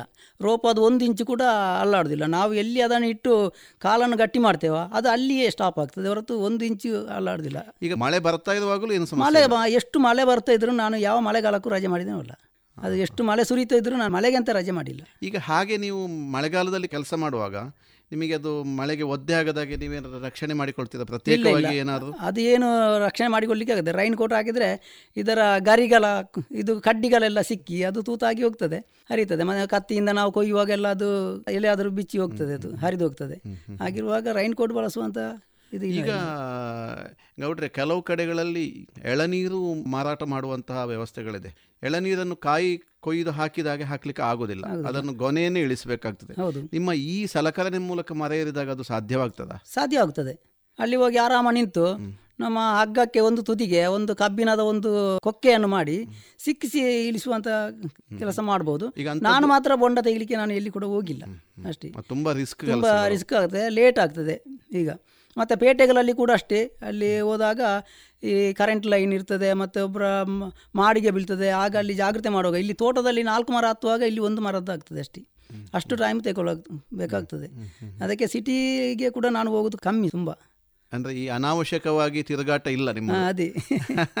ಆ ರೀತಿ. ಅದೇ ಯಾಕಂದ್ರೆ ಅಷ್ಟು ಕೆಲಸ ಮಾಡುವಷ್ಟು ಉಂಟು ಬೇಕಾದಷ್ಟು ಕೆಲಸ ಬೇಕಾದಷ್ಟು ಉಂಟು. ನೀವೊಮ್ಮೆ ವಿನೋದಕ್ಕೆ ಆಡಿದಿದೆ ಹೇಗೆಂತ ಹೇಳಿದ್ರೆ ಫಾರಿನಿಗೆ ಹೋಗಿ ದುಡಿಯುವುದಕ್ಕಿಂತ ನಾನು ಇಲ್ಲೇ ದುಡಿಯುವುದೇ ನನಗೆ ಹೆಚ್ಚು ಸುಖ ಕೊಡ್ತದೆ ಅಂತ. ಅದನ್ನು ಸ್ವಲ್ಪ ವಿವರಿಸಿ ಅಂತ ಹೇಗೆ? ಯಾಕಂದರೆ ಈಗ ಜನರು ಉದ್ಯೋಗಕ್ಕಂತ ಪರದೇಶಗಳಿಗೆ ಹೋಗ್ತಾರೆ. ನಾವು ಸಂಪಾದಿಸಬೇಕು ಇಲ್ಲಿ ನಮ್ಮ ಇಂಡಿಯಾದಲ್ಲಿ ದುಡ್ಡು ಅಷ್ಟೊಂದು ಸಂಬಳ ಇಲ್ಲ ಅಂತ ಅನ್ನುವ ಬದಲು ಬೇರೆ ದೇಶಗಳಿಗೆ ಹೋಗ್ತಾರೆ. ಈಗ ಬೇರೆ ದೇಶಕ್ಕೆ ಹೋದಾಗ ನಮ್ಮವಂತರ ಯಾರು ಅಲ್ಲಿ ಇಲ್ಲ. ನಾವು ಈಗ ಕಷ್ಟದಲ್ಲಿದ್ದರೂ ನಮ್ಮವರು ನೋಡಿಕೊಳ್ಳಿಕ್ಕಿಂತ ಯಾರು ಇಲ್ಲ. ಆ, ರೀತಿ ಇಲ್ಲಿ ಕೂಡ ಅದೇ ಸಂಪಾದನೆ ಇಲ್ಲಿ ಮಾಡ್ಬೋದು. ಈಗ ಒಂದು ಎಂಬತ್ತು ಮರ ಏರಿದರೆ ನನಗೆ ಮೂವತ್ತು ರೂಪಾಯಿಯಾಗಿ ತಗೊಂಡ್ರು ಎರಡು ಸಾವಿರದ ನಾಲ್ಕುನೂರು ರೂಪಾಯಿಯ ಕೆಲಸ ಆಗ್ತದೆ. ಆಗ ನಮಗೆ ಫಾರಿನಿಗೆ ಹೋಗಬೇಕಂತ ಅವಶ್ಯಕತೆ ಇಲ್ಲ. ಇಲ್ಲಿಯೇ ಕೆ ಮನಸ್ಸಿದ್ದರೆ ದುಡಿಬಹುದಂತ ನನ್ನದು ಅಭಿಪ್ರಾಯ. ಹೌದು ಹೌದು ಹೌದು. ನಮ್ಮೂರಿನಲ್ಲೇ ಸ್ವಾವಲಂಬಿಯಾಗಿ ದುಡಿಯುವುದಕ್ಕೆ ಬೇಕಾದಷ್ಟು ಇಲ್ಲಿ ನಮ್ಮವರೇ ಇದ್ದಾರೆ. ಏನಾದರೂ ಹೆಚ್ಚು ಕಮ್ಮಿ ಆದರೂ ನಮ್ಮವರೇ ಇಲ್ಲಿ ಇದ್ದಾರೆ. ನಮಗೆ ಅದು ಕೂಡ ಒಂದು ಧೈರ್ಯವೇ. ಆ ಥರ. ನಿಮ್ಮನ್ನು ನೋಡಿ ಯಾರಾದರೂ ಇದೇ ಉದ್ಯೋಗವನ್ನು ಆರಿಸಿಕೊಂಡವರಿದ್ದಾರಾ ಇದ್ದಾರೆ? ನಾನೊಂದು ಏನೇ ಕಲ್ಲಿಗೆ ಹೋದಾಗ ಅಲ್ಲಿ ಅವರು ಅಡಿಕೆ ಸುಲಿತಿದ್ರು. ಅಲ್ಲಿ ನಾನು ಮರ ಹತ್ತುವುದು ಇಳಿದನ್ನು ನೋಡಿ ಅವರೇ ಸ್ವತಃ ಹೋಗಿ ಒಂದು ಮಿಷನ್ ತಂದು ಈಗ ಅವರು ಕೆಲಸ ಮಾಡ್ತಾ ಇದ್ದಾರೆ. ಸ್ವತಃ. ನೀವೇ ಕೆಲಸ ಮಾಡಿದನ್ನು ನೋಡಿ ನೋಡಿ ಅವರು ಮತ್ತೆ ನನಗೆ ಫೋನ್ ಮಾಡಿ ಹೇಳಿದರು ಅವರು. ಹಾಗಾದ್ರೆ ಅಲ್ಲಿ ಅವರದ ಒಂದೆರಡು ಮೂರು ಪಾರ್ಟಿಯದ್ದು ಎಲ್ಲ ನೀವೇ ತೆಗೀರಿ ಮತ್ತೆ. ನಾನು ಅಲ್ಲಿ ಬರೋದಿಲ್ಲ ಅಂತ ಹೇಳಿದೆ ಅವರಿಗೆ. ಒಳ್ಳೇದಾಯ್ತು ಅಂತ. ಮತ್ತೆ ಮೊನ್ನೆ ಒಬ್ಬರಿಗೆ ನಾನು ಟ್ರೈನಿಂಗ್ ಕೊಟ್ಟಿದ್ದೇನೆ. ಅವರು ಕೂಡ ಈಗ ಕೆಲಸ ಮಾಡ್ತಿದ್ದಾರೆ. ಮತ್ತೆ ಮಂಗಳೂರಿನಲ್ಲಿ ಅಡ್ಡಿಯಾರ್ ಕಟ್ಟೆ. ಅಲ್ಲಿ ಹೋಗಿ ಒಬ್ಬರಿಗೆ ಟ್ರೈನಿಂಗ್ ಕೊಟ್ಟಿದ್ದಾರೆ. ಶಿವಮೊಗ್ಗದ ಅವರು ಒಬ್ಬರು ಇದ್ದಾರೆ ಅಲ್ಲಿ. ಅಲ್ಲಿ ಅವರಿಗೆ ಒಂದು ಟ್ರೈನಿಂಗ್ ಕೊಟ್ಟು ಅವರನ್ನು ಫುಲ್ಲು ಮರ ಹತ್ತುವುದು ಇಳಿಯುವುದು ಎಲ್ಲ ಕಳಿಸಿಬಿಟ್ಟು ಬಂದಿದ್ದೇನೆ. ಈಗ ಅವರು ಕಾಯಿ. ಹಾಗಿದ್ದಾಗ ನಿಮ್ಮ ಶಿಷ್ಯವರ್ಗ ದೊಡ್ಡದುಂಟು. ಹೌದು. ಈಗ ನೀವು ಎರಡು ಸಾವಿರದ ಹದಿಮೂರರ ನಂತರ ಈ ಕೆಲಸಕ್ಕೆ ಬಂದವರು. ಹೌದು. ಅದಕ್ಕಿಂತ ಮೊದಲು ಸ್ಥಳೀಯವಾಗಿ ದುಡಿತಾ ಇದ್ರಿ. ಹೌದು. ಈಗ ಈ ಕೆಲಸ ಶುರು ಮಾಡಿದ ಮೇಲೆ ನಿಮ್ಮ ವೈಯಕ್ತಿಕ ಜೀವನದ ಅಭಿವೃದ್ಧಿಯನ್ನು ಹೇಗೆ ಹೇಳ್ಬೋದು? ನೀವು ಆರಂಭದಲ್ಲಿ ಬೈಕ್ ತಗೊಂಡ್ರಿ ಅದು ಹೌದು. ಈಗ ಆನಂತರ ಒಂದು ಕಾರು ತಗೊಂಡೆ. ಓಡಾಡಲಿಕ್ಕೆ ಅಂತ ಒಂದು ಏಯ್ಟಿ ಹಂಡ್ರೆಡ್ ತಗೊಂಡೆ ಆನಂತರ ಅದು ಸ್ವಲ್ಪ ಖರ್ಚು ಜಾಸ್ತಿ ಆಗ್ತದೆ. ಸ್ವಲ್ಪ ದುಡ್ಡೆಲ್ಲ ನಮ್ಮದು ಹಾಳಾಗ್ತದೆ ಅಂತ ಬೇಡ ಅಂತ ಅದನ್ನು ಮಾರಾಟ ಮಾಡಿದೆ. ಮಾರಾಟ ಮಾಡಿ ಈಗ ಒಂದು ಜಾಗ ತಗೊಂಡಿದ್ದೇನೆ ಸಣ್ಣದು. ಹಾಗೆ ಈ ಕೆಲಸ ಶುರು ಮಾಡಿದ ನಂತರವೇ ನಾನು ಪ್ರತಿಯೊಂದು ಮನೆಯ ವ್ಯವಹಾರದಲ್ಲಿ ಮುಂದುವರಿದಿದ್ದೇನೆ. ಹೊರತು ಮೊದಲೆಲ್ಲ ಮೊದಲಿನ ಕೂಲಿ ಕೆಲಸಕ್ಕೆ ಹೋಗುತ್ತಿದ್ದರೆ ನಾನು ಇಷ್ಟೊಂದು ಮುಂದುವರಿಕೆ ಸಾಧ್ಯ ಇರ್ತಿರಲಿಲ್ಲ ನಾನು ಮಾತ್ರ. ಮಕ್ಕಳ ವಿದ್ಯಾಭ್ಯಾಸ ಮತ್ತು ಮನೆಗೆ ಬೇಕಾಗುವ ಕೆಲವು ಸಲಕರಣೆಗಳು ಮೊದಲು ಯಾವುದು ನಮಗೆ ಕರೆಂಟು ಅದು ಇದು ಏನು ಇರಲಿಲ್ಲ. ಈಗ ಬೋರು ಅದು ಇದೆಲ್ಲ ಮಾಡಿ ಟ್ಯಾಂಕಿ ಎಲ್ಲ ನನಗೆ ಬೇಕಾದ ವ್ಯವಸ್ಥೆಗಳನ್ನೆಲ್ಲ ಮಾಡಿಕೊಂಡಿದ್ದೇನೆ. ಈಗ ಅದೇ ಕೂಡ ಜಾಗ ಒಂದು ನಾನು ತೆಗೆದಿದ್ದೇನೆ. ಹಾಗೆ ಈ ಕೆಲಸದಿಂದ ನನಗೆ ಒಂದು ತುಂಬ ಅನುಕೂಲ ಆಗಿದೆ ಅಂತ ನನಗೆ ಕೂಡ ಒಂದು ಹೆಮ್ಮೆ. ಎಷ್ಟು ಜನ ಮಕ್ಕಳು ತಮಗೆ? ನಮಗೆ ನಾಲ್ಕು ಜನ ಮಕ್ಕಳು. ಒಂದು ಗಂಡು ಎಲ್ಲರೂ ಶಾಲೆಗೆ ಹೋಗ್ತಾ ಇದ್ದಾರೆ ಈಗ. ಈ ಮಕ್ಕಳ ವಿದ್ಯಾಭ್ಯಾಸಕ್ಕೆ ಕೃಷಿ ಅಭಿವೃದ್ಧಿಗೆ ವೈಯಕ್ತಿಕವಾದಂಥ ಬದುಕಿನ ಅಭಿವೃದ್ಧಿಗೆ ತುಂಬ ಈ ಪ್ರಯೋಜನವಾಗಿದೆ. ಕಾಯಕ ನಿಮಗೆ ನೆರವಾಯಿತು ತುಂಬ. ಈಗ ನಮ್ಮ ಮಧ್ಯೆ ಇರುವಂಥ ಈಗ ನಾನು ಆಗಲೇ ಉಲ್ಲೇಖಿಸಿದೆ ಅದನ್ನು. ಈ ಮರ ಏರುವಂಥ ಕೆಲಸ ತುಂಬ ಶ್ರಮ. ಈಗ ನಮ್ಮ ಮಧ್ಯೆ ಹೆಚ್ಚು ಕಲಿತು ನಗರ ಸೇರೋದು ಬೇರೆ ಬೇರೆ ಉದ್ಯೋಗ ಮಾಡೋದು ಬೇರೆ ವಿಚಾರ. ನಮ್ಮ ಹಳ್ಳಿಯಲ್ಲೇ ಒಂದಷ್ಟು ವಿದ್ಯಾವಂತರಿದ್ದಾರೆ ಈಗಲೇ. ಇಂಥವರನ್ನು ಯಾಕೆ ತಾವು ಇನ್ನಷ್ಟು ಟ್ರೈನಿಂಗ್ ಕೊಟ್ಟು ಈ ಕೆಲಸಕ್ಕೆ ಹಚ್ಚಬೋದಾ? ತರಬೇತಿಗೆ ಅಂತ ಬಂದರೆ ಅವರಿಗೆ ತರಬೇತಿ ಕೊಡ್ಬೋದು ನಾವು. ಇದು ಕಷ್ಟದ ಕೆಲಸ ಅಂತಲೇ ಎಲ್ಲರೂ ಭಾವಿಸಿಕೊಂಡು ಯಾರೂ ಬರೋದಿಲ್ಲ ಅದರ ಹತ್ರನೇ ಬರೋದಿಲ್ಲ ಅದು ಅಪಾಯದ ಕೆಲಸ ಅಂತಾರೆ. ಈಗ ಟ್ರೈನಿಂಗ್ ಆದವರೇ ಕೆಲವು ಕಡೆ ನನಗೆ ಸಿಕ್ಕಿದಾಗ ಅವರ ಹತ್ರ ಪ್ರಶ್ನೆ ಆಗಿದ್ದಾರೆ ಅದು ರಿಸ್ಕ್ ಕೆಲಸ ಅದು ಯಾಕೆ ಅಂತ ಹೇಳ್ತಾರೆ. ಆ ಥರ ಮಾಡುವವರಿಗೆ ನಾವು ಏನು ಮಾಡಲಿಕ್ಕೆ ಆಗೋದಿಲ್ಲ. ನಾವು ಹೇಳೋದು ಅಷ್ಟೇ ನಾವು ಉದಾಹರಣೆಗೆ ಕೊಡ್ತೇವೆ ನಾವು ಇಷ್ಟು ಅಭಿವೃದ್ಧಿ ಆಗಿದ್ದೇವೆ ನೀವು ಅದನ್ನು ಮಾಡಿ ಅನ್ನುವ ಸಂದೇಶವನ್ನೇ ನಾವು ಯುವ ಜನತೆಗೆ ನಾವು ಕೊಡಲಿಕ್ಕೆ ಬಯಸುವುದು ವಿಠಲಗೌಡ್ರೆ ಈಗ ಹಳ್ಳಿಯ ಕಡೆ ನೋಡಿದಾಗ ತುಂಬ ಜನ ಯುವಕರು ಹಳ್ಳಿಯಲ್ಲಿದ್ದಾರೆ. ಎಷ್ಟೋ ಜನ ಕೆಲಸ ಇಲ್ಲದೆ ಇಡೀ ಸಮಯ ಕೊಲ್ಲುವಂತಹ ಕಾಯಕದಲ್ಲೇ ಇದ್ದಾರೆ. ಈಗ ನಿಮ್ಮ ಅನುಭವದಲ್ಲಿ ನಿಮ್ಮ ಈ ಶ್ರಮದ ದುಡಿಮೆಯ ಅನುಭವದಲ್ಲಿ ಇವರನ್ನು ಕೃಷಿಗೆ ಪುನಃ ಹೇಗೆ ಎಳಿಬೋದು? ಎಷ್ಟು ಸಾರಿ ಜನರಿಗೂ ನಾವು ಹೇಳಿದಾಗ ಅದನ್ನು ಅವರು ಮಾಡಿಕೊಳ್ಳುವುದಿಲ್ಲ. ಹಗುರವಾಗಿ ತಗೊಳ್ತಾರೆ. ಹಗುರವಾಗಿ ತೆಗೊಳ್ಳುತ್ತಾರೆ ಪದೇ ಪದೇ ನಾವು ಹೇಳ್ತಾ ಇರ್ತೇವೆ ಬನ್ನಿ ನನ್ನ ಜೊತೆ ಬನ್ನಿ ನಿಮಗೆ ನಾನು ಕಳಿಸ್ತೇನೆ. ಈ ಒಂದು ದಿನಕ್ಕೆ ನೀವು ಒಂದು ನಲವತ್ತೇ ಮರ ಮಾಡಿ ಒಂದು ಸಾವಿರ ರೂಪಾಯಿ ಅದು ಉತ್ಪತ್ತಿ ಆಗ್ತದೆ. ಏನು ಹೇಳಿದ್ರು ಕೆಲವರು ಅಂತ ಕೆಲಸಕ್ಕೆ ಯಾಕೆಂದರೆ ಈಗ ನಗರಕ್ಕೆ ಪ್ಯಾಂಟ್ ಶರ್ಟ್ ಹಾಕಿಕೊಂಡು ಮೊಬೈಲ್ ಟವರ್ ಈಗ ಸಿಗುವ ಅಲ್ಲಿಗೆ ಹೋಗಬೇಕು ಹೊರತು. ಇಲ್ಲಾಂದರೆ ಯಾವ ಕಡೆಗೆ ಹೋಗಲಿಕ್ಕೆ ಯಾರು ಸಿದ್ಧರಿರುವುದಿಲ್ಲ ಈಗ. ಆ ಥರ ಆಗಿ ಈಗ ಕೃಷಿಯೂ ನಾಶವಾಗ್ತಾ ಬಂದಿದೆ. ಹೌದು ಹೌದು. ವಿಠಲಗೌಡ್ರೆ, ತಮ್ಮ ಬದುಕಿನಲ್ಲಿ ಒಂದು ಒಳ್ಳೆಯ ಸಂದೇಶವನ್ನು ಕೊಟ್ಟಿದ್ದೀರಿ. ಸ್ವಾವಲಂಬಿಯಾಗಿ ಹೇಗೆ ಬದುಕಬೇಕು ಹೇಳುವುದನ್ನು ಕಳೆದ ಐದು ವರ್ಷಗಳಿಂದ ತಾವು ಅದನ್ನು ಅನುಷ್ಠಾನ ಮಾಡ್ತಾ ಇದ್ದೀರಿ. ಕನಿಷ್ಠ ಏನಿಲ್ಲ ಅಂತ ಕೂಡ ದಿವಸಕ್ಕೆ ಎರಡು ಸಾವಿರದಷ್ಟು ಕನಿಷ್ಠ ದುಡಿಮೆಯನ್ನು ಮಾಡುವುದರ ಮೂಲಕವಾಗಿ ನಮ್ಮ ಯುವಜನತೆಗೆ ಒಂದು ಒಳ್ಳೆಯ ಸಂದೇಶವನ್ನು ಕೊಟ್ಟಿದ್ದೀರಿ. ಸಲಕರಣೆಗಳ ಮೂಲಕ ತೆಂಗಿನ ಮರ ಏರಿ ಅದನ್ನೇ ಒಂದು ಕೈಂಕರ್ಯವನ್ನಾಗಿ ಮಾಡಿಕೊಂಡ ತಮಗೆ ರೇಡಿಯೋ ಪಾಂಚಜನ್ಯದ ಪರವಾಗಿ ಧನ್ಯವಾದಗಳನ್ನು ಸಮರ್ಪಿಸ್ತೇನೆ. ನಮಸ್ಕಾರ.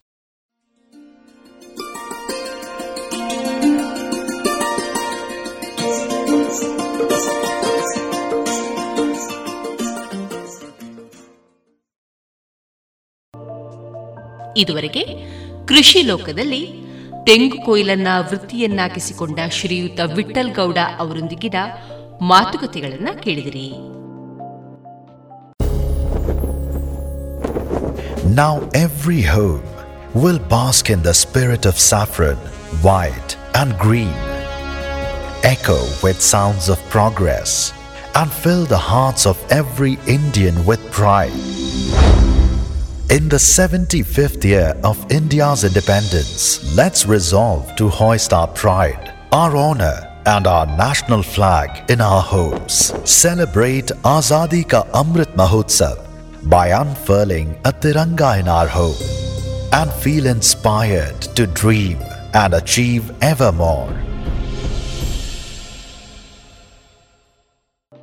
ತ್ಯಾಗಕ್ಕೆ ಶ್ರೇಷ್ಠತೆಗೆ ಇನ್ನೊಂದು ಹೆಸರೇ ಭಾರತೀಯ ಯೋಧರು.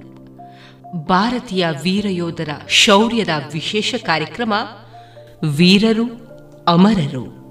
ಭಾಗವಹಿಸುವ ವಿದ್ಯಾರ್ಥಿಗಳು ಸನ್ಮಿತಾ, ವೈಷ್ಣವಿ ಉಜಿರೆ ದನ್ವಿ ಪಾಣಾಜೆ ವೈಷ್ಣವಿ ಪುತ್ತೂರು, ಅರ್ಚನಾ ಎಸ್ ಸಂಪ್ಯಾಡಿ, ಶ್ರೀಶಾಯು, ಮನ್ವಿತಾ ಸುಳ್ಯ ಮತ್ತು ಭವಿತ್. ನಿರ್ದೇಶನ ಕುಮಾರೇಶ್ ಕಾಣಿಯೂರು. ನಿರ್ಮಾಣ ಪ್ರಿವಂತ ಕ್ರಿಯೇಟಿವ್ ಸೆಂಟರ್. ಇದೀಗ ಕೇಳಿ ವೀರರು ಅಮರರು. ವೀರ ಯೋಧರ ಶೌರ್ಯದ ಕಥೆಯ ವಿಶೇಷ ಕಾರ್ಯಕ್ರಮ.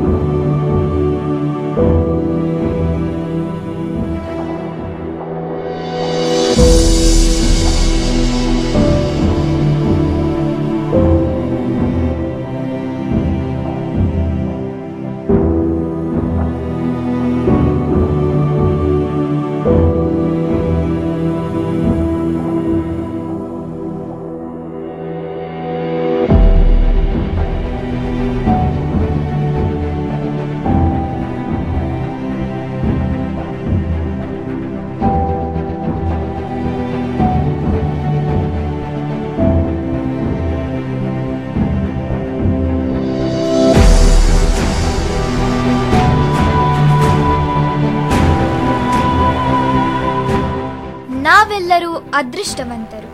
ಯಾಕಂದ್ರೆ ಭಾರತ ಎನ್ನುವ ಶ್ರೇಷ್ಠವಾದ ದೇಶದಲ್ಲಿ ನಾವೆಲ್ಲ ಹುಟ್ಟಿದ್ದೀವಿ.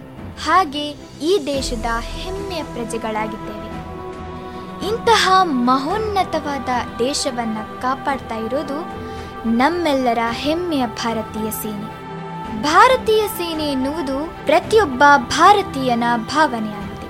ಹಾಗೆ ನಮ್ಮ ಸೇನೆಯ ಎಲ್ಲ ಯೋಧರು ನಮ್ಮ ಮನದಲ್ಲಿ ಎಂದಿಗೂ ಗೌರವ ಸ್ಥಾನದಲ್ಲಿದ್ದಾರೆ ಯಾಕಂದ್ರೆ ವೀರರು ಎಂದಿಗೂ ಅಮರರು.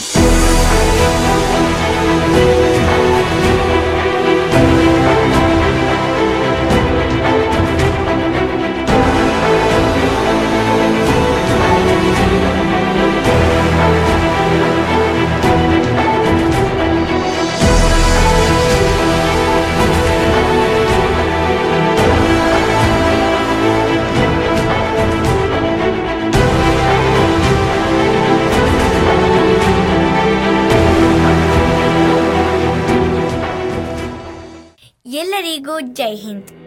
ನಾನು ನಿಮ್ಮ ಪ್ರೀತಿಯ ಕಿಟ್ ಮಾಡೆಲ್ ಸನ್ಮಿತಾ. ನಮ್ಮ ದೇಶ ಇಂದು ಸುರಕ್ಷಿತವಾಗಿ ಬಲಿಷ್ಠವಾಗಿದೆ ಅಂತ ಹೇಳಿದ್ರೆ ಅದಕ್ಕೆ ಮುಖ್ಯ ಕಾರಣ ನಮ್ಮ ಹೆಮ್ಮೆಯ ಭಾರತೀಯ ಸೇನೆ. ದೇಶದ ಪ್ರತಿಯೊಬ್ಬ ಪ್ರಜೆ ಮನದಲ್ಲಿ ಗೌರವದ ಸ್ಥಾನದಲ್ಲಿರುವ ನಮ್ಮ ಭಾರತೀಯ ಸೇನೆಯಲ್ಲಿ ಸೇವೆ ಸಲ್ಲಿಸುವುದಂತ ಹೇಳಿದ್ರೆ ಅದು ಅದೃಷ್ಟ ಅಂತಾನೆ ಹೇಳಬಹುದು.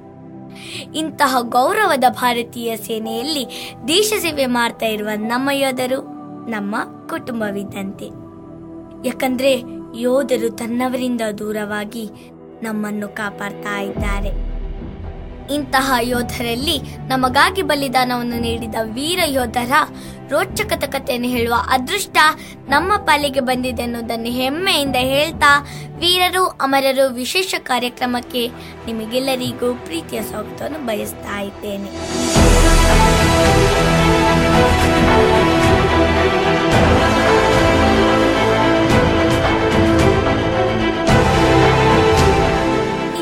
ಭಾರತೀಯ ಸೇನೆಗೆ ಸೇರ್ಬೇಕಂತ ಬಯಸ್ತೀರಾ? ಎನ್ನುವ ಪ್ರಶ್ನೆಗೆ ಈ ಯೋಧನ ಉತ್ತರ ಏನಾಗಿತ್ತಂದ್ರೆ, ನಾನು ಈ ದೇಶದ ಸೇನೆಯ ಪರಮೋಚ್ಚ ಪರಮವೀರ ಚಕ್ರ ಪ್ರಶಸ್ತಿಯನ್ನು ಪಡಿಬೇಕು ಅಂತ ಆಗಿತ್ತು. ಆ ಯೋಧ ಬೇರೆ ಯಾರು ಅಲ್ಲ. ಸಾವಿರದ ಒಂಬೈನೂರ ತೊಂಬತ್ತೊಂಬತ್ತರ ಕಾರ್ಗಿಲ್ ಯುದ್ಧದಲ್ಲಿ ಶತ್ರುಗಳಿಗೆ ಸಿಂಹ ಸ್ವಪ್ನನಾಗಿದ್ದ ಅಪ್ರತಿಮ ವೀರ, ಪರಮವೀರ ಚಕ್ರ ಕ್ಯಾಪ್ಟನ್ ಮನೋಜ್ ಕುಮಾರ್ ಪಾಂಡೆ.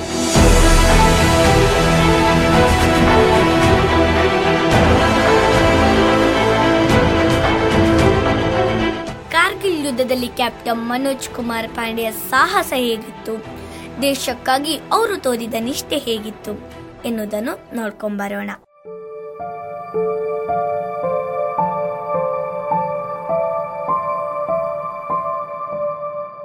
ಕ್ಯಾಪ್ಟನ್ ಮನೋಜ್ ಕುಮಾರ್ ಪಾಂಡೆ ದೇಶ ಕಂಡ ವೀರ ಯೋಧರಲ್ಲಿ ಒಬ್ಬರು ಕಾರ್ಗಿಲ್ ವಾರಲ್ಲಿ ತಮ್ಮ ಅಪ್ರತಿಮ ಸಾಹಸವನ್ನ ಮಾಡಿದ್ದ ವೀರ.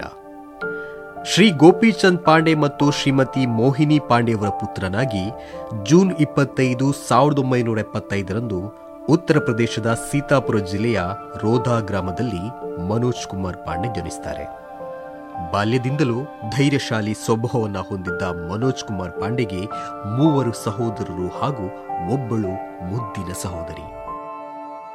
ಲಕ್ನೋದ ಯುಪಿ ಸೈನಿಕ್ ಶಾಲೆಯಲ್ಲಿ ಅಧ್ಯಯನ ಮಾಡ್ತಾ ಇರುವಾಗ ಸೈನ್ಯಕ್ಕೆ ಸೇರುವ ಕನಸು ಇವರಲ್ಲಿ ಹೆಚ್ಚಾಗ್ತಾ ಹೋಯಿತು.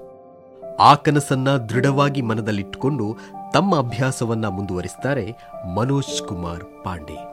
ಕ್ರೀಡೆಯಲ್ಲಿ ವಿಶೇಷ ಆಸಕ್ತಿ ಹೊಂದಿದ್ದ ಪಾಂಡೆ ಬಾಕ್ಸಿಂಗ್ ಮತ್ತು ದೇಹದಾಢ್ಯದಲ್ಲಿ ಉತ್ತಮ ಸಾಧನೆಯನ್ನ ಮಾಡಿದ್ರು.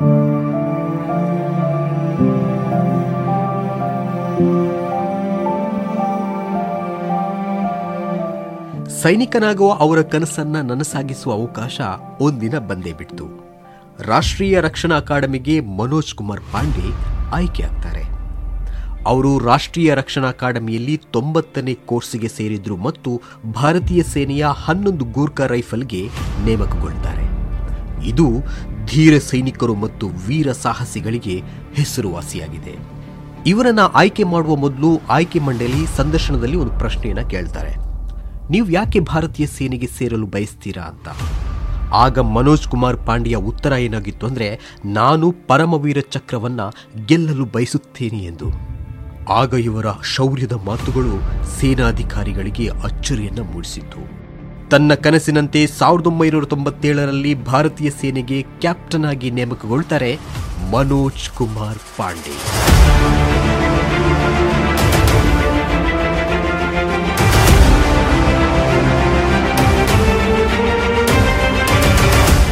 ಕ್ಯಾಪ್ಟನ್ ಮನೋಜ್ ಕುಮಾರ್ ಪಾಂಡೆ ಮೊದಲು ಕಾಶ್ಮೀರ ಕಣಿವೆಯಲ್ಲಿ ನಂತರ ಸಿಯಾಚಿನ್ನಲ್ಲಿ ತಮ್ಮ ಸೇವೆಯನ್ನು ನಿರ್ವಹಿಸುತ್ತಾರೆ ತಮಗೆ ಬಂದ ಆದೇಶದಂತೆ ಸಿಯಾಚಿನ್ನಲ್ಲಿರುವ ಬಟಾಲಿಕ್ ಸೆಕ್ಟರಿಗೆ ತೆರಳುತ್ತಾರೆ.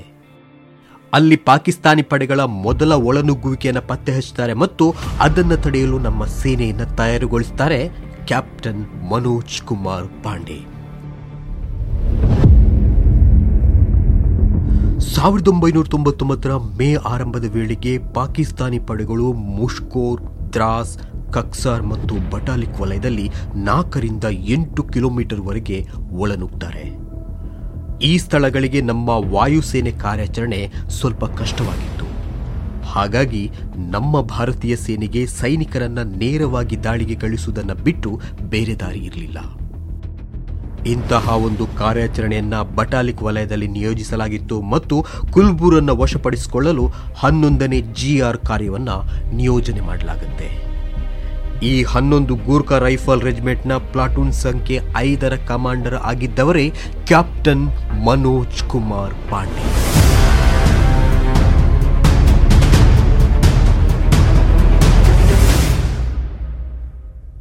ಜುಲೈ ಮೂರು, ಸಾವಿರದ ಒಂಬೈನೂರ ತೊಂಬತ್ತೊಂಬತ್ತರ ರಾತ್ರಿ ಕ್ಯಾಪ್ಟನ್ ಮನೋಜ್ ತನ್ನ ಸೈನ್ಯದೊಂದಿಗೆ ಕುಲ್ಬುರ್ಗೆ ಹೋಗುವ ದಾರಿಯಲ್ಲಿ ಹತ್ತೊಂಬತ್ತು ಸಾವಿರದ ಏಳ್ನೂರು ಅಡಿ ಎತ್ತರದಲ್ಲಿರುವ ಪಹಲ್ವಾನ್ ಚೌಕಿಗೆ ಹೋಗ್ತಾರೆ. ಈ ಸಂದರ್ಭದಲ್ಲಿ ಪಾಕಿಸ್ತಾನಿ ಪಡೆಗಳು ಗುಡ್ಡದ ಎರಡೂ ಕಡೆಯಿಂದ ಗುಂಡಿನ ದಾಳಿಯನ್ನು ನಡೆಸ್ತಾರೆ. ಆಗ ಕ್ಯಾಪ್ಟನ್ ಮನೋಜ್ ತನ್ನ ತುಕಡಿಯನ್ನ ಆ ತೀವ್ರವಾದ ದಾಳಿಯಿಂದ ಸುರಕ್ಷಿತ ಜಾಗಕ್ಕೆ ಕೊಂಡೋಗ್ತಾರೆ. ಹಾಗೆ ಬಲಬದಿಯಿಂದ ಒಂದು ತಂಡವನ್ನು ಶತ್ರುಗಳ ವಿರುದ್ಧ ಹೋರಾಡಲು ಕಳುಹಿಸಿ, ಎಡಬದಿಯಿಂದ ತಾನೇ ಶತ್ರುಗಳ ವಿರುದ್ಧ ಹೋರಾಡಲು ಮುಂದಾಗ್ತಾರೆ ಕ್ಯಾಪ್ಟನ್ ಮನೋಜ್ ಕುಮಾರ್ ಪಾಂಡೆ. ಪರಾಕ್ರಮದ ಅವತಾರವೆತ್ತಿದ ಕ್ಯಾಪ್ಟನ್ ಮನೋಜ್ ಕುಮಾರ್ ಪಾಂಡೆ ಶತ್ರುಗಳ ಎರಡು ಬಂಕರನ್ನು ಸ್ಫೋಟಿಸುವಲ್ಲಿ ಯಶಸ್ವಿಯಾಗ್ತಾರೆ.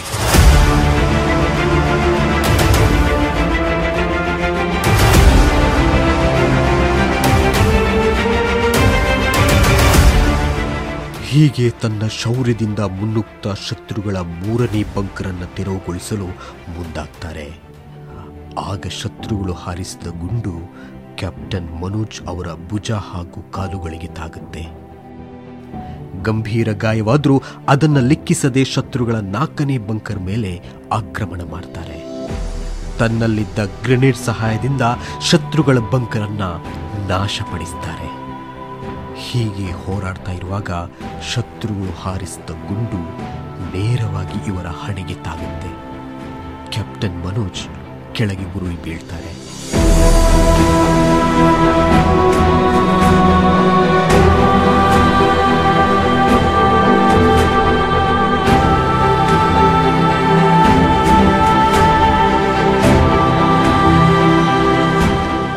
ಭಾರತಾಂಬೆಗೆ ತನ್ನ ಪ್ರಾಣವನ್ನರ್ಪಿಸಿ ವೀರ ಮರಣವನ್ನಪ್ತಾರೆ ಕ್ಯಾಪ್ಟನ್ ಮನೋಜ್ ಕುಮಾರ್ ಪಾಂಡೆ. ಕೇವಲ ಇಪ್ಪತ್ನಾಲ್ಕು ವರ್ಷದಲ್ಲಿ ಕಾರ್ಗಿಲ್ ಯುದ್ಧದಲ್ಲಿ ಹೋರಾಡಿ ಹುತಾತ್ಮರಾದ ಕ್ಯಾಪ್ಟನ್ ಮನೋಜ್ ಕುಮಾರ್ ಪಾಂಡೆಯ ತ್ಯಾಗಕ್ಕೆ ಇಡೀ ದೇಶವೇ ಗೌರವ ಸಲ್ಲಿಸುತ್ತೆ. ತನ್ನ ಶೌರ್ಯ, ಪರಾಕ್ರಮದಿಂದ ಯುದ್ಧದ ಹಾದಿಯನ್ನೇ ಬದಲಿಸಿದ್ದ ಕ್ಯಾಪ್ಟನ್ ಮನೋಜ್ ಕುಮಾರ್ ಪಾಂಡೆಗೆ ಅವರ ಧೈರ್ಯ, ನಾಯಕತ್ವ ಮತ್ತು ಕರ್ತವ್ಯ ನಿಷ್ಠೆಗೆ ಮರಣೋತ್ತರವಾಗಿ ದೇಶದ ಅತ್ಯುನ್ನತ ಪರಮವೀರ ಚಕ್ರ ಪ್ರಶಸ್ತಿಯನ್ನು ನೀಡಿ ಗೌರವಿಸಲಾಗುತ್ತೆ.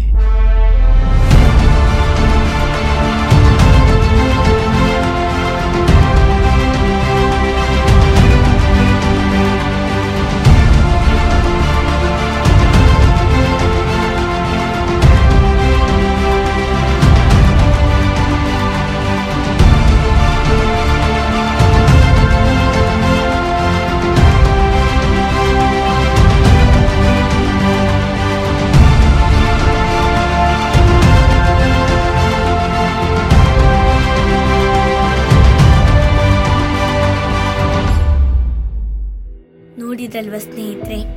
ಕ್ಯಾಪ್ಟನ್ ಮನೋಜ್ ಕುಮಾರ್ ಪಾಂಡ್ಯ ಸಾಹಸ, ತ್ಯಾಗ ಹೇಗಿತ್ತು ಅಂತ? ಅತಿ ಚಿಕ್ಕ ವಯಸ್ಸಲ್ಲಿ ಹೋರಾಡಿ ಹುತಾತ್ಮರಾದ ಕ್ಯಾಪ್ಟನ್ ಮನೋಜ್ ಕುಮಾರ್ ಪಾಂಡ್ಯ ಹೋರಾಟ ಕಾರ್ಗಿಲ್ ಯುದ್ಧದ ಹಾದಿಯನ್ನೇ ಬದಲಿಸಿತು. ದೇಶದ ಪರಮೋಚ್ಚ ಪ್ರಶಸ್ತಿಯಾದ ಪರಮವೀರ ಚಕ್ರ ಪ್ರಶಸ್ತಿಯನ್ನು ಗೆಲ್ಲುವ ಆಸೆ ಹೊಂದಿದ್ದ ಕ್ಯಾಪ್ಟನ್ ಮನೋಜ್ ಕುಮಾರ್ ಪಾಂಡೆ ಪ್ರಶಸ್ತಿಯನ್ನು ಗೆಲ್ತಾರೆ. ಅದು ಮರಣೋತ್ತರವಾಗಿ. ಅತಿ ಕಿರಿಯ ವಯಸ್ಸಲ್ಲಿ ಶತ್ರುಗಳ ವಿರುದ್ಧ ಹೋರಾಡಿ ನಮ್ಮ ದೇಶದ ರಕ್ಷಣೆಗಾಗಿ ಪ್ರಾಣವನ್ನೇ ಅರ್ಪಿಸಿದ ಕ್ಯಾಪ್ಟನ್ ಮನೋಜ್ ಕುಮಾರ್ ಪಾಂಡೆಗೆ ನಮ್ಮ ಭಕ್ತಿಯ ವಂದನೆಯನ್ನು ಸಲ್ಲಿಸೋಣ. ಸರಿ ಸ್ನೇಹಿತರೆ, ವೀರರು ಅಮರರು ವಿಶೇಷ ಕಾರ್ಯಕ್ರಮ ಮುಂದುವರಿಯಲಿದೆ. ಸಣ್ಣ ಬ್ರೇಕ್ನ ನಂತರ.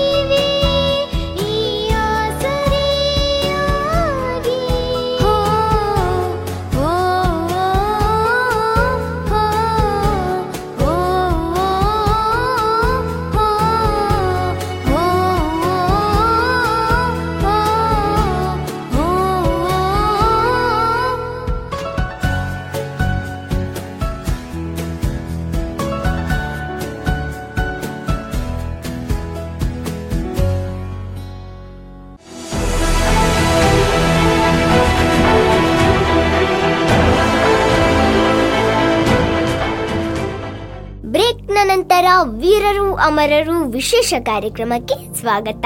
ನಾನು ನಿಮ್ಮ ಪ್ರೀತಿಯ ವೈಷ್ಣವಿ ಉಜಿರೆ. ಕಾರ್ಗಿಲ್ ಯುದ್ಧ ಎನ್ನುವುದು ಭಾರತೀಯರ ಪಾಲಿಗೆ ಎಂದು ಮರೆಯದ ಯುದ್ಧ ಅಂತಾನೆ ಹೇಳ್ಬೋದು. ಯಾಕಂದರೆ ಈ ಯುದ್ಧದಲ್ಲಿ ನಮ್ಮ ಐನೂರ ಇಪ್ಪತ್ತೇಳು ಯೋಧರು ಹುತಾತ್ಮರಾಗ್ತಾರೆ, ಸಾವಿರದ ಮುನ್ನೂರ ಅರವತ್ತ ಮೂರು ಯೋಧರು ಗಾಯಗೊಳ್ತಾರೆ. ಅಂತಿಮವಾಗಿ ಗೆಲುವು ನಮ್ಮದಾಗುತ್ತೆ. ಕಾರ್ಗಿಲ್ ಯುದ್ಧದಲ್ಲಿ ಹೋರಾಡಿದ ಹುತಾತ್ಮರಾದ ಯೋಧರ ಸೇವೆ ಈ ದೇಶಕ್ಕೆ ಸಿಕ್ಕ ಅತ್ಯಮೂಲ್ಯ ಸೇವೆಯಾಗಿದೆ. ಹೋರಾಡಿದ ಪ್ರತಿಯೊಬ್ಬ ಯೋಧರು ವೀರರಾಗಿದ್ದಾರೆ. ಹಾಗೆ ನಮ್ಮೆಲ್ಲರ ಮನದಲ್ಲಿ ಅಮರರಾಗಿದ್ದಾರೆ. ಈಗ ನಾವು ಹೇಳ್ತಾ ಇರೋ ಸಾಹಸದ ಕಥೆಯಲ್ಲಿ ಈ ಯೋಧನ ಧೈರ್ಯ ಮತ್ತು ನಿಷ್ಠೆ ಎಷ್ಟು ಶ್ರೇಷ್ಠತೆಯಿಂದ ಕೂಡಿತ್ತು ಎಂಬುದನ್ನು ತೋರಿಸುತ್ತೆ. ಆ ಯೋಧ ಬೇರೆ ಯಾರೂ ಅಲ್ಲ. ಭಾರತ ಮಾತೆಯ ಹೆಮ್ಮೆಯ ವೀರ ಯೋಧ ಕ್ಯಾಪ್ಟನ್ ಸೌರಭ್ ಕಾಲ್ಯ.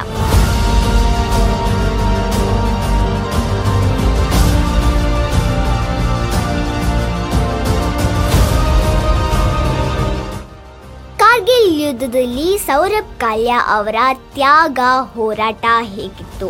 ದೇಶಕ್ಕಾಗಿ ಅವರು ತೋರಿದ ನಿಷ್ಠೆ ಹೇಗಿತ್ತು ಎನ್ನುವುದನ್ನು ನೋಡ್ಕೊಂಡು ಬರೋಣ.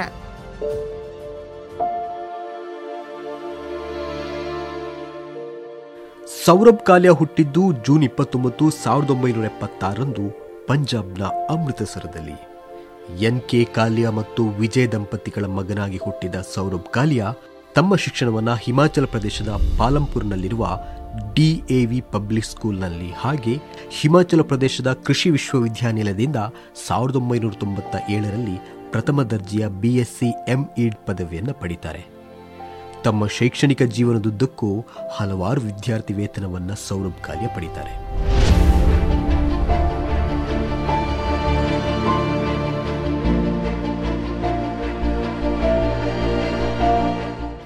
ಸಾವಿರದ ಒಂಬೈನೂರ ತೊಂಬತ್ತೊಂಬತ್ತರ ಮೇ ಮೊದಲ ವಾರ ಕಾರ್ಗಿಲ್ ಜಿಲ್ಲೆಯ ಕಕ್ಸಾರ್ ಲಾಂಗ್ಫಾ ಪ್ರದೇಶದಲ್ಲಿ ಹಲವಾರು ಗಸ್ತುಗಳನ್ನು ನಡೆಸಲಾಗುತ್ತೆ.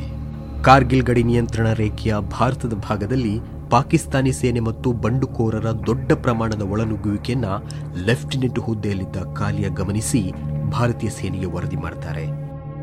ಮೇ ಹದಿನೈದು ಸಾವಿರದ ಒಂಬೈನೂರ ತೊಂಬತ್ತೊಂಬತ್ತರಂದು ಸೌರಭ್ ಕಾಲಿಯ ಮತ್ತು ಐವರು ಯೋಧರಾದ ಅರ್ಜುನ್ ರಾಮ್ ಭನ್ವಾಲಾಲ್ ಬಗಾರಿಯಾ, ಬಿಕಾರಾಮ್ ಮೂಲರಾಮ್ ಮತ್ತು ನಾಲ್ಕನೇ ಚಾಟ್ ರೆಜಿಮೆಂಟ್ನ ನರೇಶ್ ಸಿಂಗ್ ಕಕ್ಸರ್ ಸೆಕ್ಟರ್ನಲ್ಲಿರುವ ಬಜರಂಗ್ ಪೋಸ್ಟರ್ನಲ್ಲಿ ದಿನನಿತ್ಯ ಗಸ್ತು ತಿರುಗ್ತಾ ಇದ್ರು. ಆಗ ಆ ಪ್ರದೇಶಕ್ಕೆ ಒಳನುಗ್ಗಿದ ಪಾಕಿಸ್ತಾನಿ ಪಡೆಗಳು ಗುಂಡಿನ ಸುರಿಮಳೆಯನ್ನು ಗೈತಾರೆ ಸೌರಭ್ ಗಾಲಿಯ ಹಾಗೆ ಜೊತೆಗಿದ್ದ ಐವರು ಭಾರತೀಯ ಯೋಧರು ಆ ಪಾಕಿಸ್ತಾನಿ ಪಡೆಗಳನ್ನು ಸಮರ್ಥವಾಗಿ ಎದುರಿಸ್ತಾ ಇದ್ರು. ಅಷ್ಟೊತ್ತಿಗಾಗಲೇ ಪಾಕಿಸ್ತಾನಿ ರೇಂಜರ್ಗಳು ಸೌರಭ್ ಗಾಲಿ ಇದ್ದ ತುಕಡಿಯನ್ನು ಸುತ್ತುವರಿತಾರೆ. ಭಾರತೀಯ ಸೇನೆ ಅಲ್ಲಿಗೆ ತಲುಪುವ ಮೊದಲೇ ಪಾಕಿಗಳು ಆ ಪ್ರದೇಶವನ್ನು ವಶಪಡಿಸಿಕೊಂಡಿದ್ದಲ್ಲದೆ ಸೌರಭ್ ಕಾಲ್ಯ ಮತ್ತು ಐವರು ನಮ್ಮ ಯೋಧರನ್ನ ಸೆರೆ ಹಿಡಿದ್ದಾರೆ.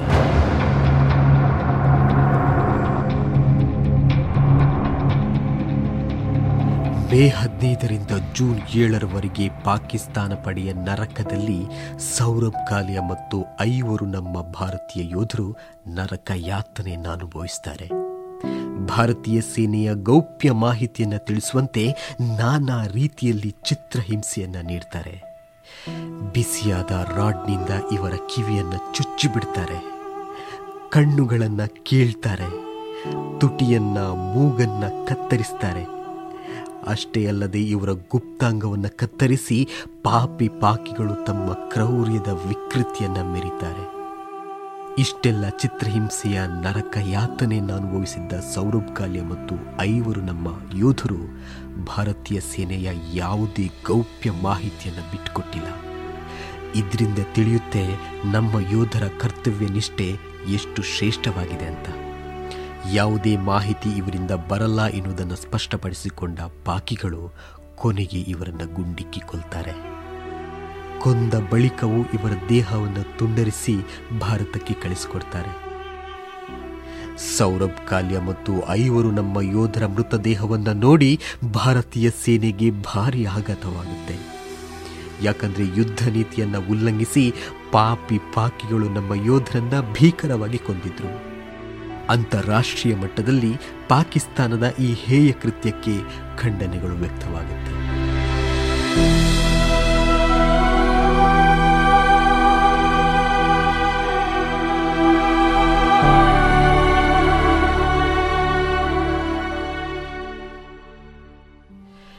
ಪ್ರಾಣ ಹೋಗುವ ಮುನ್ನ ಆನಮ್ಮ ನಮ್ಮ ಯೋಧರ ಕೊನೆಯ ಉಸಿರಲ್ಲಿ ಭಾರತಾಂಬೆಯ ಹೆಸರಿತ್ತು. ಮತ್ತೆ ಭಾರತಾಂಬೆಯ ಮಡಿಲಲ್ಲಿ ಹುಟ್ಟುವ ಸಂದೇಶವಿತ್ತು.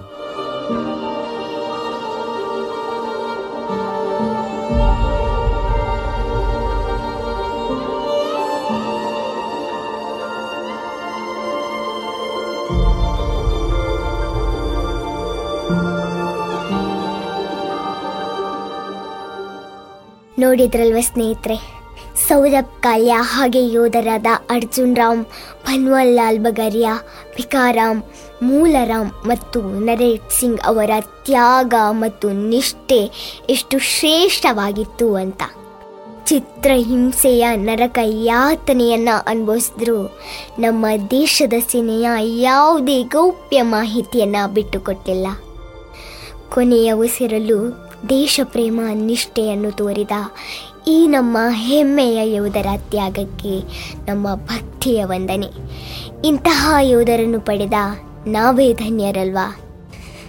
ಸರಿ ಸ್ನೇಹಿತರೆ, ವೀರರು, ಅಮರರು ವಿಶೇಷ ಕಾರ್ಯಕ್ರಮ ಮುಂದುವರೆಯದೆ ಸಣ್ಣ ಬ್ರೇಕ್ನ ನಂತರ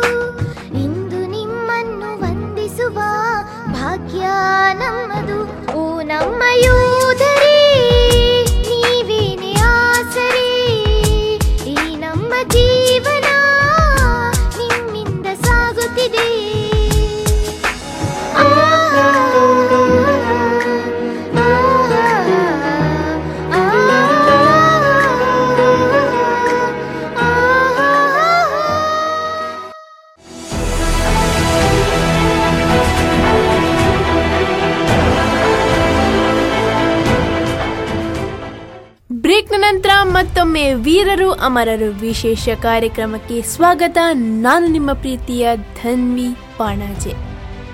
ಈಗಾಗಲೇ ಇಬ್ಬರು ಯೋಧರ ಸಾಹಸದ ಕಥೆಗಳನ್ನ ಕೇಳಿದ್ರಿ. ಮೈಯೆಲ್ಲ ರೋಮಾಂಚನ ಆಗೋ ಹಾಗಿತ್ತು. ಯೋಧರ ಬಗ್ಗೆ ಎಷ್ಟು ಮಾತಾಡಿದ್ರು ಕಮ್ಮಿನೇ ಅಲ್ವಾ? ಎಸ್. ಈಗ ನಾವು ನಮ್ಮ ದೇಶದ ಸೇನೆಯ ಅತ್ಯುನ್ನತ ಪ್ರಶಸ್ತಿಯಾದ ಪರಮವೀರ ಚಕ್ರ ಪ್ರಶಸ್ತಿಯನ್ನ ಪಡೆದುಕೊಂಡ ಯೋಧರು ಯಾರ್ಯಾರು? ಮತ್ತು ಅವರ ಯಾವ ಸಾಹಸಕ್ಕೆ ಪರಮವೀರ ಚಕ್ರ ಪ್ರಶಸ್ತಿಯನ್ನ ನೀಡಲಾಯಿತು ಎನ್ನುವುದನ್ನ ತಿಳ್ಕೊಳ್ಳೋಣ. ಮೊದಲ ಪರಮವೀರ ಚಕ್ರ ಪ್ರಶಸ್ತಿ ಪಡೆದ ಯೋಧ ಯಾರಂದ್ರೆ ಮೇಜರ್ ಸೋಮನಾಥ್ ಶರ್ಮಾ. ಸಾವಿರದ ಒಂಬೈನೂರ ನಲವತ್ತೇಳರ ಪಾಕಿಸ್ತಾನ ವಿರುದ್ಧದ ಜಮ್ಮು ಕಾಶ್ಮೀರ ಯುದ್ಧದ ಬಡ್ಗಾಮ್ ಕದನದಲ್ಲಿ ಇವರು ತೋರಿದಂತಹ ಅಪ್ರತಿಮ ಹೋರಾಟಕ್ಕೆ ಇವರಿಗೆ ಸಾವಿರದ ಒಂಬೈನೂರ ನಲವತ್ತೇಳರಲ್ಲಿ ಪರಮವೀರ ಚಕ್ರ ಪ್ರಶಸ್ತಿಯನ್ನ ಮರಣೋತ್ತರವಾಗಿ ನೀಡಲಾಗುತ್ತೆ. ಹಾಗೆ ಸಾವಿರದ ಒಂಬೈನೂರ ನಲವತ್ತೇಳರ ಜಮ್ಮು ಕಾಶ್ಮೀರ ಯುದ್ಧದ ರಿಚ್ಮಾರ ಗಲಿ ಕದನದಲ್ಲಿ ಹೋರಾಡಿದ್ದ ಲಾನ್ಸ್ ನಾಯಕ್ ಕರಮ್ ಸಿಂಗ್ ಇವರಿಗೆ ಸಾವಿರದ ಒಂಬೈನೂರ ನಲವತ್ತೆಂಟರಲ್ಲಿ ಇವರ ಸಾಧನೆಯನ್ನು ಗುರುತಿಸಿ ಪರಮವೀರ ಚಕ್ರ ಪ್ರಶಸ್ತಿಯನ್ನು ನೀಡಲಾಗುತ್ತೆ.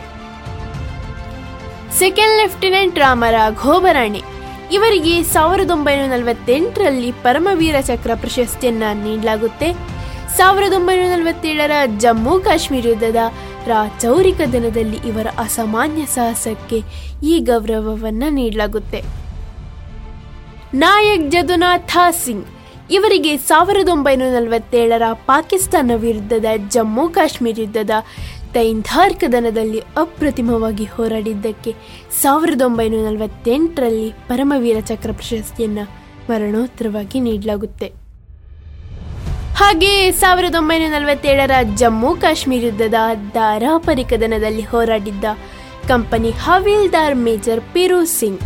ಇವರಿಗೆ ಸಾವಿರದ ಒಂಬೈನೂರ ನಲವತ್ತೆಂಟರಲ್ಲಿ ಇವರ ಸಾಹಸವನ್ನು ಪರಿಗಣಿಸಿ ಪರಮವೀರ ಚಕ್ರ ಪ್ರಶಸ್ತಿಯನ್ನು ನೀಡಲಾಗುತ್ತೆ.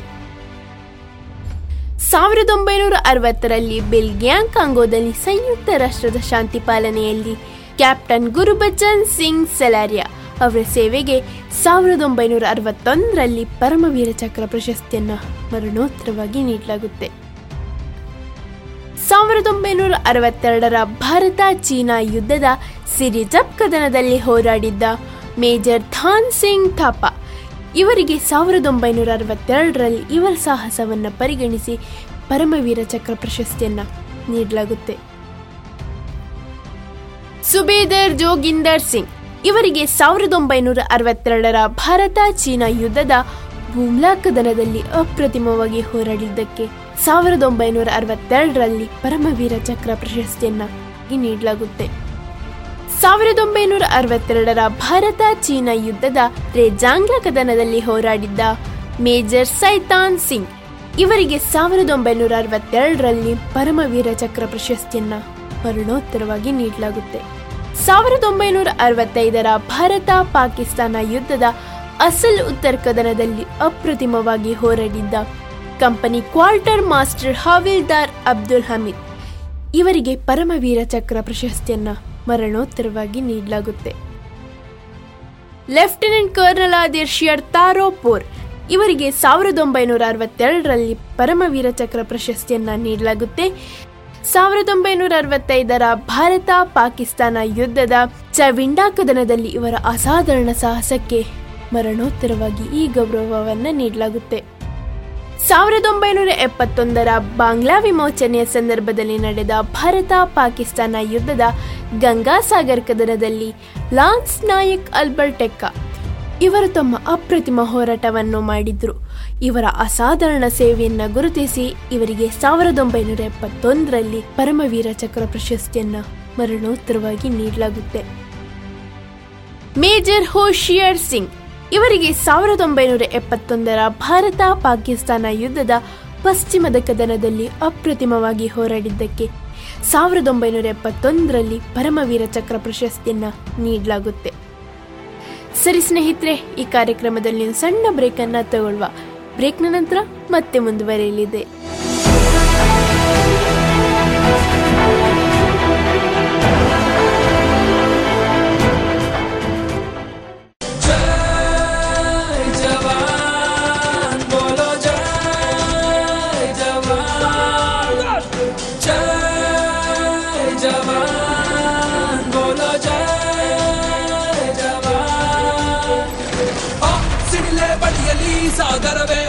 ಹರಿಯಲಿ, ಎದುರಾಳಿ ನುಸುಳಿ ಬರಲಿ, ಎದೆ ಕೊಟ್ಟು ನಿಲ್ಲುವೆ. ದರಗುಟ್ಟೋ ಚಳಿಯೇ ಇರಲಿ ಮೈ ಸುಡುವ ಬಿಸಿಲೆ ಬರಲಿ, ಎದೆ ಬಡಿತ ನಿಂತು ಹೋಗಲಿ, ನೀ ದೇಶ ಕಾಯುವೆ. ಹೆತ್ತವರ ಅಲ್ಲೇ ಬಿಟ್ಟು, ಸಂಗತಿಯ ದೂರ ಬಿಟ್ಟು, ಮಕ್ಕಳನ್ನು ಮರೆದು ಬಿಟ್ಟು, ಆದ ಸೈನಿಕ. ಕನಸುಗಳ ಮೂಟೆ ಕಟ್ಟಿ, ದೇಶ ಕಾಯೋ ಆಸೆ ಪಟ್ಟೆ ಎಂಟೆ ದಯ ಬಂಟ, ನೀನು ದೇಶ ರಕ್ಷಕ.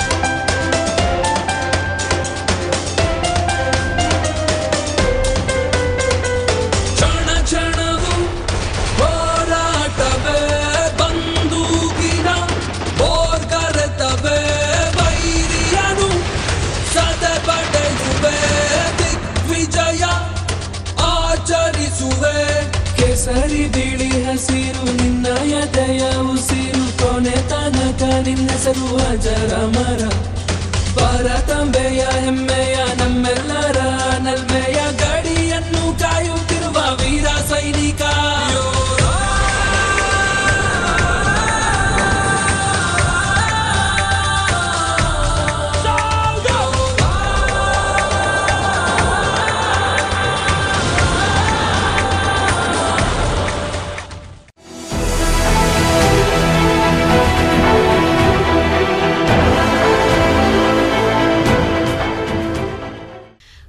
ನಂತರ ವೀರರು ಅಮರರು ವಿಶೇಷ ಕಾರ್ಯಕ್ರಮಕ್ಕೆ ಸ್ವಾಗತ. ನಾನು ನಿಮ್ಮ ಪ್ರೀತಿಯ, ಅರ್ಚನೆ ಸಂಪ್ಯಾಡಿ. ದೇಶದ ಪರಮೋಚ್ಚ ಪ್ರಶಸ್ತಿಯಾದ ಪರಮವೀರ ಚಕ್ರ ಪ್ರಶಸ್ತಿಯನ್ನು ಪಡೆದ ಯೋಧರ ಬಗ್ಗೆ ನೋಡ್ತಾ ಇದ್ವಿ. ಇನ್ನು ಯಾವೆಲ್ಲ ಯೋಧರು ಪರಮವೀರ ಚಕ್ರ ಪ್ರಶಸ್ತಿಯನ್ನು ಪಡೆದಿದ್ದಾರೆ ಎನ್ನುವುದನ್ನು ನೋಡೋಣ. ಲೆಫ್ಟಿನೆಂಟ್ ಅರುಣ್ ಕೇತ್ರಪಾಲ್. ಇವರಿಗೂ ಸಾವಿರದ ಒಂಬೈನೂರ ಎಪ್ಪತ್ತೊಂದರ ಭಾರತ ಪಾಕಿಸ್ತಾನ್ ಯುದ್ಧದಲ್ಲಿ ಅಪ್ರತಿಮವಾಗಿ ಹೋರಾಡಿದ್ದಕ್ಕೆ ಸಾವಿರದ ಒಂಬೈನೂರ ಎಪ್ಪತ್ತೊಂದರಂದು ಮರಣೋತ್ತರವಾಗಿ ಪರಮವೀರ ಚಕ್ರ ಪ್ರಶಸ್ತಿಯನ್ನು ನೀಡಲಾಗುತ್ತೆ. ಫ್ಲೈಯಿಂಗ್ ಆಫೀಸರ್ ನಿರ್ಮಲಾಜಿತ್ ಸಿಂಗ್ ಸೇಕೋನ್ ಇವರಿಗೂ ಸಾವಿರದ ಒಂಬೈನೂರ ಎಪ್ಪತ್ತೊಂದರ ಭಾರತ ಪಾಕಿಸ್ತಾನ್ ಯುದ್ಧದಲ್ಲಿ ಅಪ್ರತಿಮವಾಗಿ ಹೋರಾಡಿದ್ದಕ್ಕೆ ಸಾವಿರದ ಒಂಬೈನೂರ ಎಪ್ಪತ್ತೊಂದರಂದು ಮರಣೋತ್ತರವಾಗಿ ಪರಮವೀರ ಚಕ್ರ ಪ್ರಶಸ್ತಿಯನ್ನು ನೀಡಲಾಗುತ್ತೆ. ಸಾವಿರದ ಒಂಬೈನೂರ ಎಂಬತ್ತೇಳರ ಸಿಯಾಚಿನ್ ಯುದ್ಧದಲ್ಲಿ ಅಸಾಮಾನ್ಯವಾಗಿ ಹೋರಾಡಿದ್ದ ನೈಬ್ ಸುಬೇದಾರ್ ಬಾಣಸಿ. ಇವರಿಗೆ ಸಾವಿರದ ಒಂಬೈನೂರ ಎಂಬತ್ತೇಳರಲ್ಲಿ ಮರಣೋತ್ತರವಾಗಿ ಪರಮವೀರ ಚಕ್ರ ಪ್ರಶಸ್ತಿಯನ್ನು ನೀಡಲಾಗುತ್ತೆ. ಸಾವಿರದ ಒಂಬೈನೂರ ಎಂಬತ್ತೇಳರಲ್ಲಿ ಶ್ರೀಲಂಕಾದಲ್ಲಿ ಭಾರತೀಯ ಶಾಂತಿ ಪಾಲನಾ ಪಡೆಯ ಕಾರ್ಯಾಚರಣೆಯಲ್ಲಿ ಅಸಾಧಾರಣ ಸೇವೆಯನ್ನು ಮಾಡಿದ್ದ ಮೇಜರ್ ರಾಮಸ್ವಾಮಿ ಪರಮೇಶ್ವರ್. ಇವರಿಗೆ ಮರಣೋತ್ತರವಾಗಿ ಪರಮವೀರ ಚಕ್ರ ಪ್ರಶಸ್ತಿಯನ್ನು ನೀಡಿ ಗೌರವಿಸಲಾಗುತ್ತೆ ಸಾವಿರದ ಒಂಬೈನೂರ ತೊಂಬತ್ತೊಂಬತ್ತರ ಕಾರ್ಗಿಲ್ ಯುದ್ಧದ ಹಂ ಪಿಟಿ ಐವತ್ತೊಂದು ನಲವತ್ತು, ಪಿಟಿ ನಲವತ್ತೆಂಟು ಎಪ್ಪತ್ತೈದು ಕದನದಲ್ಲಿ ಶೌರ್ಯವನ್ನು ಮೆರೆದ ಅಪ್ರತಿಮ ಯೋಧ ಕ್ಯಾಪ್ಟನ್ ವಿಕ್ರಮ್ ಬಾತ್ರಾ. ಇವರಿಗೆ ಸಾವಿರದ ಒಂಬೈನೂರ ತೊಂಬತ್ತೊಂಬತ್ತರಂದು ಮರಣೋತ್ತರವಾಗಿ ಪರಮವೀರ ಚಕ್ರ ಪ್ರಶಸ್ತಿಯನ್ನು ನೀಡಿ ಗೌರವಿಸಲಾಗುತ್ತೆ. ಕ್ಯಾಪ್ಟನ್ ಮನೋಜ್ ಕುಮಾರ್ ಪಾಂಡೆ ಇವರಿಗೂ ಸಾವಿರದ ಒಂಬೈನೂರ ತೊಂಬತ್ತೊಂಬತ್ತರ ಕಾರ್ಗಿಲ್ ಯುದ್ಧದ ಕಾಲುಬಾರ್ ಕದನದಲ್ಲಿ ಅಪ್ರತಿಮವಾಗಿ ಹೋರಾಡಿದ್ದಕ್ಕೆ ಸಾವಿರದ ಒಂಬೈನೂರ ತೊಂಬತ್ತೊಂಬತ್ತರಂದು ಪರಮವೀರ ಚಕ್ರ ಪ್ರಶಸ್ತಿಯನ್ನು ಮರಣೋತ್ತರವಾಗಿ ನೀಡಲಾಗುತ್ತೆ. ಸಾವಿರದ ಒಂಬೈನೂರ ತೊಂಬತ್ತೊಂಬತ್ತರ ಕಾರ್ಗಿಲ್ ಯುದ್ಧದ ಟೈಗರ್ ಹಿಲ್ ಕದನದಲ್ಲಿ ಶತ್ರುವನ್ನು ಹಿಮ್ಮೆಟ್ಟಿಸಿದಲ್ಲದೆ ಶತ್ರುವಿನ ಜೊತೆ ಬಂದಿದ್ದ ಸಾವನ್ನು ಗೆದ್ದು ಬಂದ ವೀರ ಗ್ರೆನೇಡಿಯರ್ ಯೋಗೇಂದ್ರ ಸಿಂಗ್ ಯಾದವ್. ಇವರಿಗೆ ಸಾವಿರದ ಒಂಬೈನೂರ ತೊಂಬತ್ತೊಂಬತ್ತರಂದು ಇವರ ಅಸಾಧಾರಣ ಸಾಹಸಕ್ಕೆ ಪರಮವೀರ ಚಕ್ರ ಪ್ರಶಸ್ತಿಯನ್ನು ನೀಡಲಾಗುತ್ತೆ. ರೈಫಲ್ ಮ್ಯಾನ್ ಸಂಜಯ್ ಕುಮಾರ್ಗೂ ಸಾವಿರದ ಒಂಬೈನೂರ ತೊಂಬತ್ತೊಂಬತ್ತರ ಕಾರ್ಗಿಲ್ ಯುದ್ಧದ ಪಿಟಿ ನಲವತ್ತೆಂಟು ಎಪ್ಪತ್ತೈದು ಕದನದಲ್ಲಿ ತೋರಿದ್ದ ಅಪ್ರತಿಮ ಹೋರಾಟಕ್ಕೆ ಪರಮವೀರ ಚಕ್ರ ಪ್ರಶಸ್ತಿಯನ್ನು ನೀಡಲಾಗುತ್ತೆ.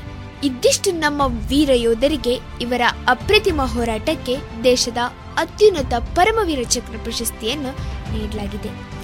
ಇವರ ತ್ಯಾಗ ಮತ್ತು ಹೋರಾಟಕ್ಕೆ ನಮ್ಮ ಬಿಗ್ ಸೆಲ್ಯೂಟ್. ಸರಿ ಸ್ನೇಹಿತರೆ ವೀರರು ಅಮರರು ವಿಶೇಷ ಕಾರ್ಯಕ್ರಮವನ್ನು ಮುಗಿಸುವ ಸಮಯ ಇತ್ತು. ಕಾರ್ಯಕ್ರಮವನ್ನು ಮುಗಿಸುವ ಮುನ್ನ ಒಂದ್ ಮಾತನ್ನ ಹೇಳಕ್ಕೆ ಇಷ್ಟಪಡ್ತೇನೆ. ದೇಶ ಸೇವೆ ಮಾಡೋ ಆಸೆ ಎಲ್ರಿಗೂ ಇರುತ್ತೆ. ಆದ್ರೆ ಎಲ್ರಿಗೂ ಯೋಧರಾಗಕ್ಕಾಗಲ್ಲ. ಹಾಗಾದ್ರೆ ದೇಶ ಸೇವೆ ಮಾಡಕ್ಕಾಗಲ್ವಾ? ಆಗುತ್ತೆ.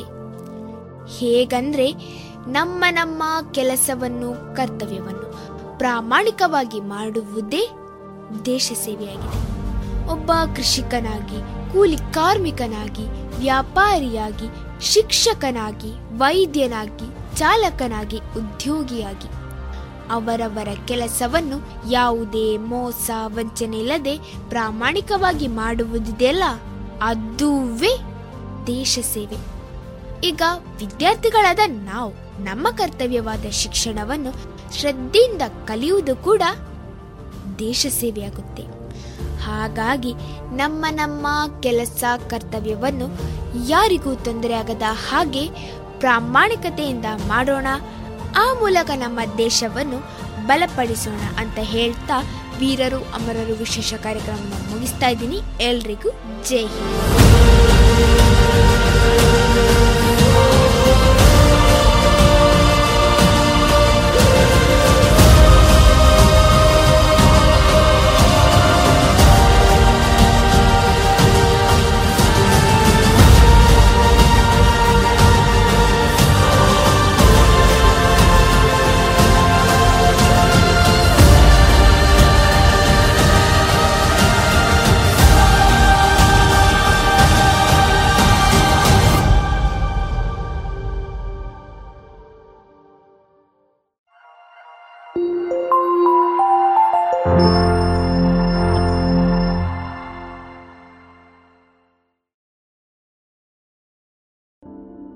ಇದುವರೆಗೆ ವೀರರು ಅಮರರು ವೀರ ಯೋಧರ ಶೌರ್ಯದ ವಿಶೇಷ ಕಾರ್ಯಕ್ರಮವನ್ನ ಕೇಳಿದಿರಿ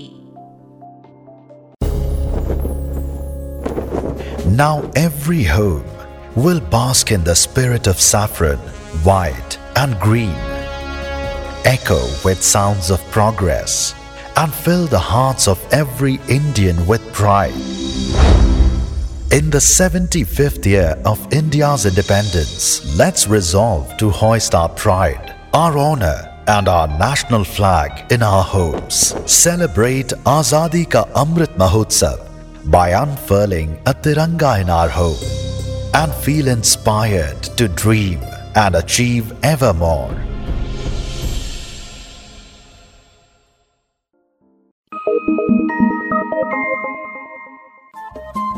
radio Panchajanya ತೊಂಬತ್ತು ಬಿಂದು ಎಂಟು ಎಫ್ಎಂ ಸಮುದಾಯ ಬಾನುಲಿ ಕೇಂದ್ರ ಪುತ್ತೂರು. ಇದು ಜೀವ ಜೀವದ ಸ್ವರ ಸಂಚಾರ.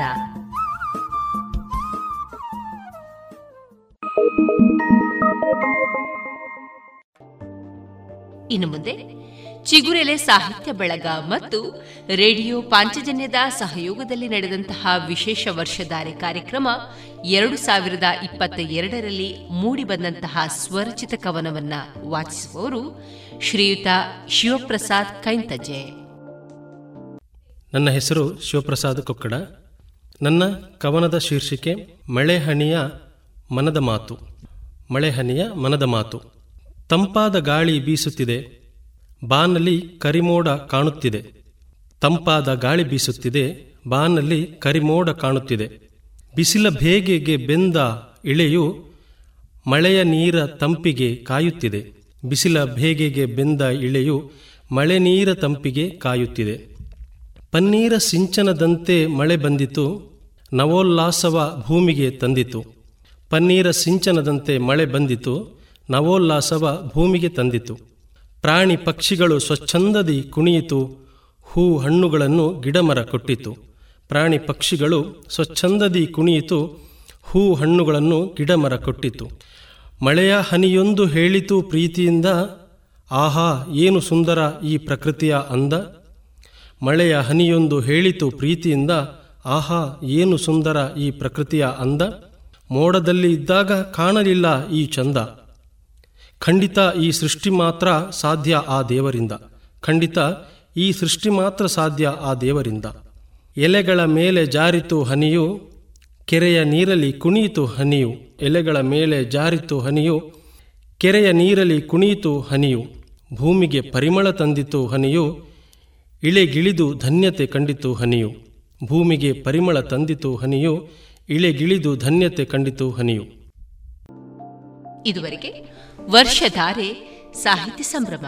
ಈ ಕಾರ್ಯಕ್ರಮದಲ್ಲಿ ಮೂಡಿಬಂದಂತಹ ಸ್ವರಚಿತ ಕವನವನ್ನ ಕೇಳಿದಿರಿ. Now every home will bask in the spirit of saffron, white and green. Echo with sounds of progress and fill the hearts of every Indian with pride. In the 75th year of India's independence, let's resolve to hoist our pride, our honor, and our national flag in our homes. Celebrate Azadi Ka Amrit Mahotsav by unfurling a Tiranga in our home and feel inspired to dream and achieve ever more.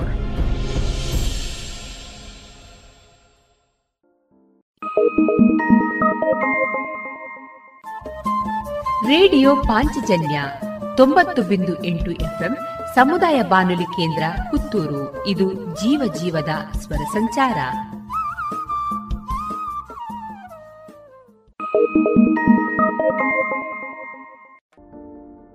ಇನ್ನು ಮುಂದೆ ವಿವೇಕಾನಂದ ಪದವಿ ಪೂರ್ವ college ವಿದ್ಯಾರ್ಥಿಗಳಾದ ಚಿತ್ತಾರ ಪಟೇಲ್ ಹಾಗೂ Sushmita B R ಅವರಿಂದ ಕಾರ್ಗಿಲ್ ವಿಜಯ ದಿವಸದ ವಿಶೇಷತೆ ಕುರಿತ ಕಾರ್ಯಕ್ರಮವನ್ನ ಕೇಳೋಣ.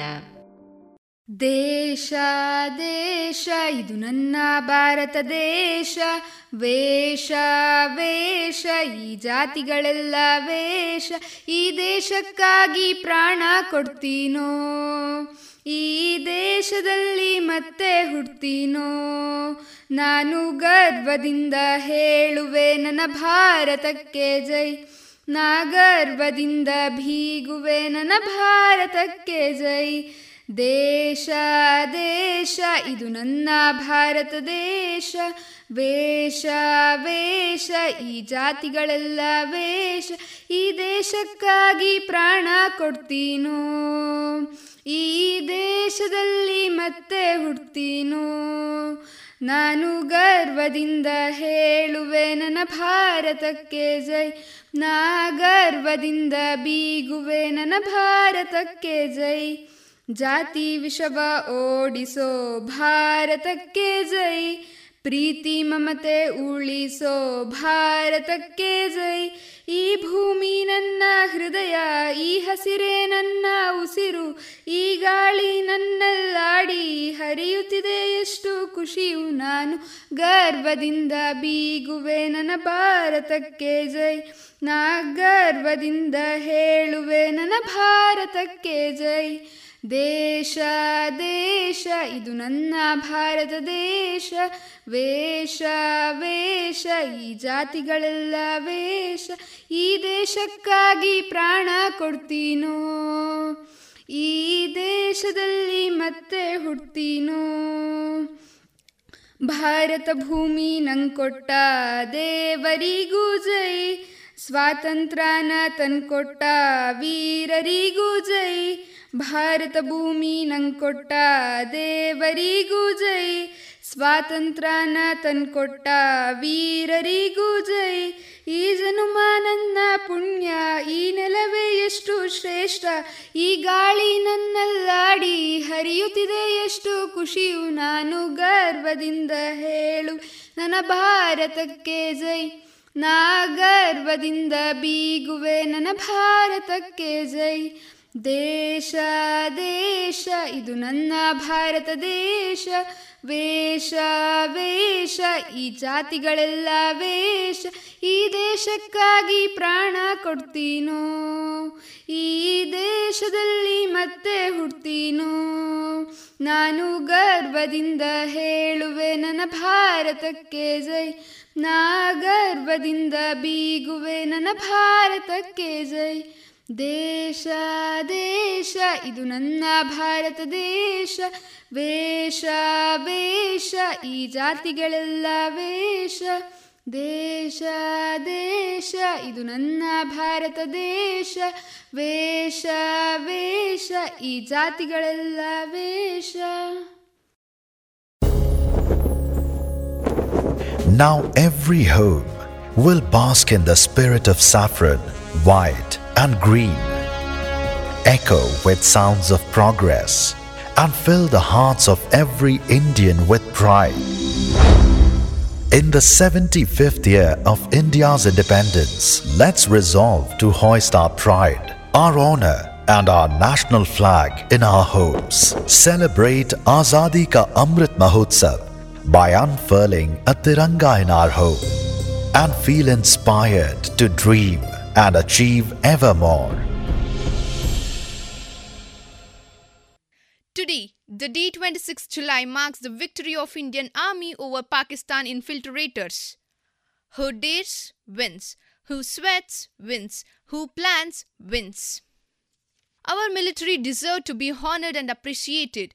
The brave soldiers dedicated their lives to protect the nation, and Kargil Vijay Divas is the reminder that the freedom and the liberty we are enjoying is because of the brave soldiers. I, SP Chittara Patel from 2nd SCBA Commerce, Kargil Vijay Divas is celebrated by every Indian on 26th July every year. The day is dedicated to the martyrs of the Kargil War 1999. It is the day on which the Indian Army won the great war against Pakistan. On 26th July, the Indian Army recaptured all the Indian posts that had been occupied by Pakistan's army.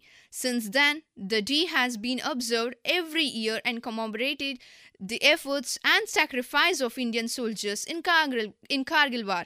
Kargil War is one of the greatest war fought by the Indian Army. The war took place in the Kargil district of Jammu and Kashmir between May and July 1999. Out of the four major wars that were fought by the Indian Army with Pakistan, the Kargil was the last one. The other three wars are the first Kashmiri War in 1947, the next is Indian Pakistan War in 1965, and the India Pakistan of 1971. The fight between the nations in the Kargil War was a very long contest and it has drastic imports on both nations. Like the word told by Brock Christchom, no one wins in the war. It is true. There are degrees of loss, but no one wins. Just like any war, the results of Kargil war was also catastrophic. Many fathers and mothers lost their sons, many children lost their fathers, many wives lost their husbands, many lost their best friends, and India lost many valiant soldiers. Let's pay our admiration to the administration, to the courageous soldiers who devoted themselves to saving our lives from enemies. The Kargil war between India and Pakistan, which was broke out in May 1999, and the intense fight between the nations continued for 60 days. On 26th July, the war was officially declared over, proclaiming the Indian army victorious.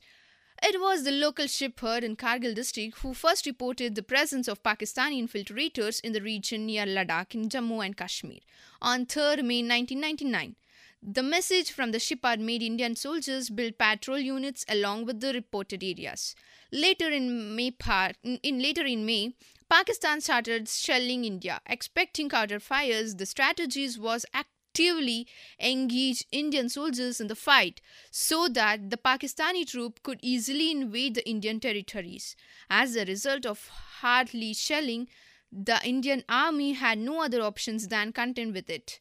The Pakistani infiltrators utilized the situation and invaded Dras, Muskau, and Kaka sectors. Documents revealing the involvement of the Pakistan army were released by the Indian army in early June. The Pakistani army claimed that the infiltrators were conducted by the Kashmiri freedom fighters, which was later proved as balderdash. The fight during the start of the war was very hostile for the Indian army as the Pakistani soldiers and terror- terrorists pos- positioned themselves in the key locations of the region. Adverse environmental conditions like the mountain terrain, cold weathers, and extreme high altitudes provided strategic advantages to the Pakistani troop. But still, our brave heroes managed to recover many posts from their Pakistani troops. On 4th July, after 11 hours of a long battle, the Indian army captured Tiger Hill, and on the next day they recovered Dras. Recapturing Tiger Hill and Dras brought a major break through the war. Later on, 5th July, Pakistan announced the withdrawal of the troops and the force started to pull out on 11th July. The code name given to the Kargil was Operation Vijay on 14th July. Then, the Prime Minister of India, Atal Bihari Vajpayee, announced the success of Indian soldiers in the war. All the Pakistani infiltrators were expelled from our nations, and the war officially came to an end on 26th July. Even though India became victorious, we lost 527 courageous souls and 1,363 soldiers were wounded in the war. Who can neglect those brave sacrifices? Let's remember the fortitude and be grateful for them.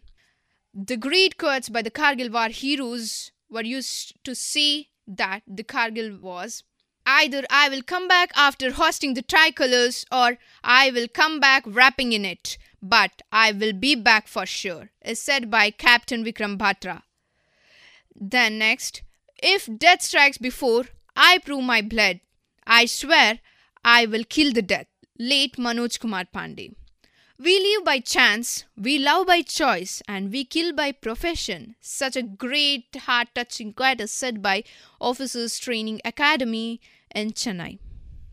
Dear all, our soldiers are guarding our borders with their sweat, blood, and tears. They make the supreme sacrifice to protect us and our motherland. We also have same duties towards our nation. We should maintain unity and fraternity among fellow citizens. Everyone can serve his country doing his duty to the best of his ability. I, you, all can serve the country by doing our duties well. Thank you.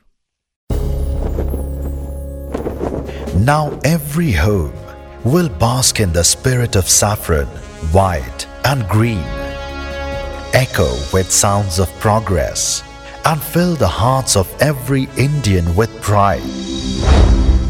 In the 75th year of India's independence, let's resolve to hoist our pride, our honor, and our national flag in our homes. Celebrate Azadi Ka Amrit Mahotsav by unfurling a Tiranga in our home and feel inspired to dream and achieve ever ದೇಶ ದೇಶ ದೇಶ ದೇಶ ದೇಶ ನನ್ನದು ದೇಶ ದೇಶ ದೇಶ ದೇಶ ದೇಶ ನನ್ನದು ಸಿಂಧು ಕಣಿವೆ ಕೈಲಾಸ ಗಿರಿಯು ನನ್ನದು ಸಿಂಧು ಕಣಿವೆ ಕೈಲಾಸ ಗಿರಿಯು ನನ್ನದು ದೇಶ ದೇಶ ದೇಶ ದೇಶ ದೇಶ ನನ್ನದು ದೇಶ ದೇಶ ದೇಶ ದೇಶ ದೇಶ ನನ್ನದು ಹರಿ ಹರಿಯುವ ನೀರ ಕಣ ಮೇಲ್ನಗುವ ಬಾನಂಗಣ ಹಸಿರಾಗಿಹ ಮಣ್ಣ ಕಣ ಹಾರಾಡುವ ಹಕ್ಕಿಗಣ ಹೊಳೆ ಹೊಳೆಯುವ ಚುಕ್ಕೆಗಣ ಎಲ್ಲ ನನ್ನದು ಎಲ್ಲ ನನ್ನದು ಎಲ್ಲ ನನ್ನದು. ದೇಶ ದೇಶ ದೇಶ ದೇಶ ದೇಶ ನನ್ನದು. ದೇಶ ದೇಶ ದೇಶ ದೇಶ ದೇಶ ನನ್ನದು. ನಗೆ ಚೆಲ್ಲುವ ಮಲ್ಲಿಗೆಯ ಹೂದಳವು ನನ್ನದು. ಬಗೆ ಬಗೆಯ ತೆಂಗು ಬಾಳೆ ಕಡಲಾಗಿ ಹಕಾಡ ಹೊಳೆ. ನಗೆ ಚೆಲ್ಲುವ ಮಲ್ಲಿಗೆಯ ಹೂದಳವು ನನ್ನದು. ಬಗೆ ಬಗೆಯ ತೆಂಗು ಬಾಳೆ ಕಡಲಾಗಿ ಹಕಾಡ ಹೊಳೆ. ಬೆಳೆದು ನಿಂತ ವನಸಿರಿಯು ಕಂಗೊಳಿಪ ಬೃಂದಾವನ. ಬೆಳೆದು ನಿಂತ ವನಸಿರಿಯು ಕಂಗೊಳಿಪ ಬೃಂದಾವನ. ಎಲ್ಲ ನನ್ನದು ಎಲ್ಲ ನನ್ನದು ಎಲ್ಲ ನನ್ನದು ಎಲ್ಲ ನನ್ನದು. ದೇಶ ದೇಶ ದೇಶ ದೇಶ ದೇಶ ನನ್ನದು. ದೇಶ ದೇಶ ದೇಶ ದೇಶ ದೇಶ ನನ್ನದು. ಸರಿ ಮಾಮ, ಮಾರಿ ಮ ಪ ಪ ಪ ಪ, ಮ, ಪ, ನೀ ನೀ ನೀ, ನಿ. ಪ, ನಿ, ಸ ಸ ಸ ಸ ಸ ಸ, ನಿ, ಪ ಪ, ನಿ, ಪ ಮಾಮ ಪ ಮರಿ ರಿ ಮರಿ ಸ ಸ. ನಿ, ಪ ಪ, ನಿ, ಪ ಮಾಮ ಪ ಮರಿ ರಿ ಮರಿ ಸ. ಸರಿ, ಮರಿ, ಮ, ಪ ಮ, ಪ, ನಿ ಪ, ನಿ, ಸ ಸ, ನಿ, ಪ ನಿ, ಪ, ಮ, ಪ, ಮರಿ ಮರಿ, ಸ. ನರಹರಿಯ ಪಾಂಚಜನ್ಯ ವಾಲ್ಮೀಕಿಯ ರಾಮಾಯಣ ವೇದಗಳ ಉದ್ಘೋಷ ಮಂತ್ರತಂತ್ರ ಆವಾಸ ನರಹರಿಯ ಪಾಂಚಜನ್ಯ ವಾಲ್ಮೀಕಿಯ ರಾಮಾಯಣ ವೇದಗಳ ಉದ್ಘೋಷ ಮಂತ್ರತಂತ್ರ ಆವಾಸ ಕಿವಿಯ ಮೊರೆವ ಮೇಘದೂತ ಕರುಳ ಕೊರೆವ ಕುರುಕ್ಷೇತ್ರ ಕಿವಿಯ ಮೊರೆವ ಮೇಘದೂತ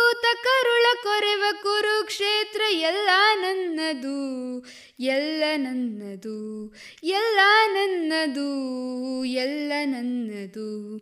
ದೇಶ ದೇಶ ದೇಶ ದೇಶ ದೇಶ ನನ್ನದು. ದೇಶ ದೇಶ ದೇಶ ದೇಶ ದೇಶ ನನ್ನದು. ವ್ಯಾಸ, ಭಾಸ, ಕಾಳಿದಾಸ, ಬುದ್ಧ, ಬಸವ, ಕನಕದಾಸ, ರಾಮಕೃಷ್ಣ, ಪರಮಹಂಸ, ಮಧುಕೇಶವ, ನೀಲಹಂಸ.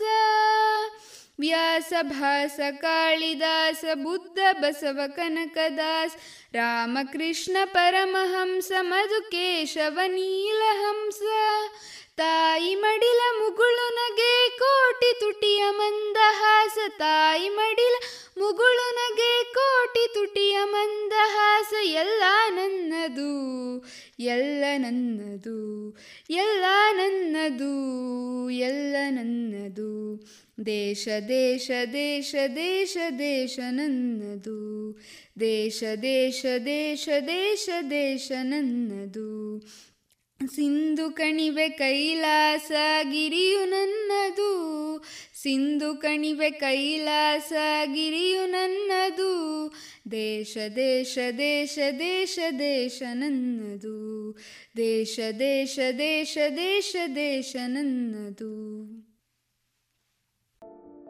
ಇದುವರೆಗೆ ವಿವೇಕಾನಂದ ಪದವಿ ಪೂರ್ವ ಕಾಲೇಜು ವಿದ್ಯಾರ್ಥಿಗಳಾದ ಚಿತ್ತಾರ ಪಟೇಲ್ ಅವರಿಂದ ಲೇಖನ ವಾಚನ ಮತ್ತು ಸುಷ್ಮಿತಾ ಬಿಆರ್ ಅವರಿಂದ ಕಾರ್ಗಿಲ್ ವಿಶೇಷತೆಯ ಅಂಗವಾಗಿ ದೇಶಭಕ್ತಿ ಗೀತೆಯನ್ನ ಕೇಳಿದಿರಿ Now every home will bask in the spirit of saffron, white and green. Echo with sounds of progress and fill the hearts of every Indian with pride.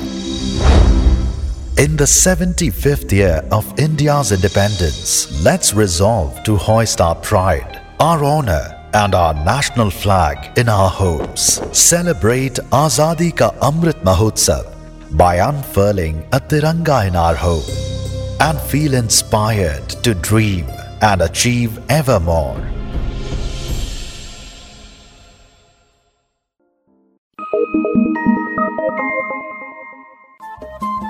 radio Panchajanya ತೊಂಬತ್ತು ಬಿಂದು ಎಂಟು ಎಫ್ಎಂ ಸಮುದಾಯ ಬಾನುಲಿ ಕೇಂದ್ರ ಪುತ್ತೂರು. ಇದು ಜೀವ ಜೀವದ ಸ್ವರ ಸಂಚಾರ.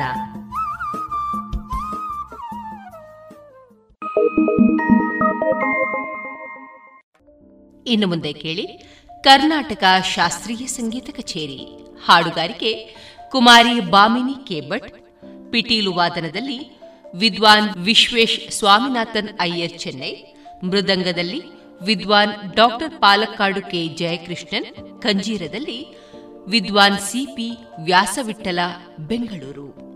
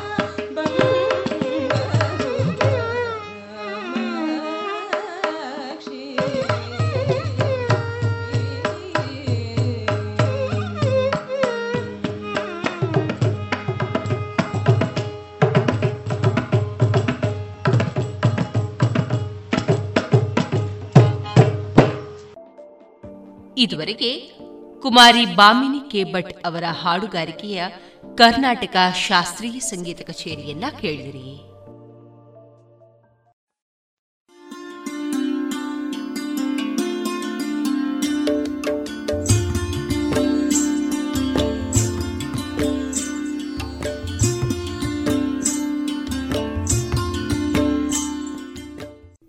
ರೇಡಿಯೋ ಪಾಂಚಜನ್ಯ ಸಮುದಾಯ ಬಾನುಲಿ ಕೇಂದ್ರದಿಂದ ನಿಮ್ಮ ಕಾರ್ಯಕ್ರಮಗಳು ಪ್ರಸಾರವಾಗಬೇಕೆ? ಹಾಗಿದ್ದರೆ ನಮ್ಮನ್ನು ಸಂಪರ್ಕಿಸಿ. ನಮ್ಮ ದೂರವಾಣಿ ಸಂಖ್ಯೆ ಸೊನ್ನೆ ಎಂಟು ಎರಡು ಐದು ಒಂದು, ಎರಡು ಒಂಬತ್ತು ಎಂಟು ನಾಲ್ಕು ಒಂಬತ್ತು ಒಂಬತ್ತು.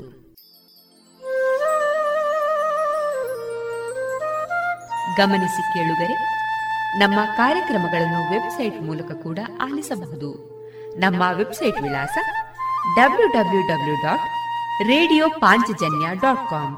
ಇಲ್ಲಿ ಆರ್ಕೈವ್ಸ್ನ ಭಾಗಕ್ಕೆ ಹೋಗಿ ಕ್ಲಿಕ್ ಮಾಡಿದರೆ ಹಳೆ ಕಾರ್ಯಕ್ರಮಗಳನ್ನು ಕೂಡ ಆಲಿಸಬಹುದು. ಜೊತೆಗೆ ನಮ್ಮ ಪ್ರಸಾರವನ್ನು ಆಪ್ ಮೂಲಕವೂ ಕೇಳಬಹುದು. ಪ್ಲೇಸ್ಟೋರ್ನಲ್ಲಿ ಪಾಂಚಜನ್ಯ ಸರ್ಚ್ ಮಾಡಿ, ಡೌನ್ಲೋಡ್ ಮಾಡಿಕೊಂಡು ತಮ್ಮ ಮೊಬೈಲ್ಗಳಿಗೆ ಇನ್ಸ್ಟಾಲ್ ಮಾಡಿದರೆ ರೇಡಿಯೋ ಪ್ರಸಾರದ ಕಾರ್ಯಕ್ರಮವನ್ನು ನೀವು ಆಲಿಸಬಹುದು. ನಮ್ಮ ಪ್ರಸಾರದ ಬಗೆಗೆ ನಿಮ್ಮ ಅಭಿಪ್ರಾಯಗಳನ್ನು ಹಂಚಿಕೊಳ್ಳಲು ನಮ್ಮ ವಿಳಾಸ ರೇಡಿಯೋ ಪಾಂಚಜನ್ಯ ತೊಂಬತ್ತು ಬಿಂದು ಎಂಟು ಎಫ್ಎಂ ಸಮುದಾಯ ಬಾನುಲಿ ಕೇಂದ್ರ, ನೆಹರು ನಗರ, ಪುತ್ತೂರು.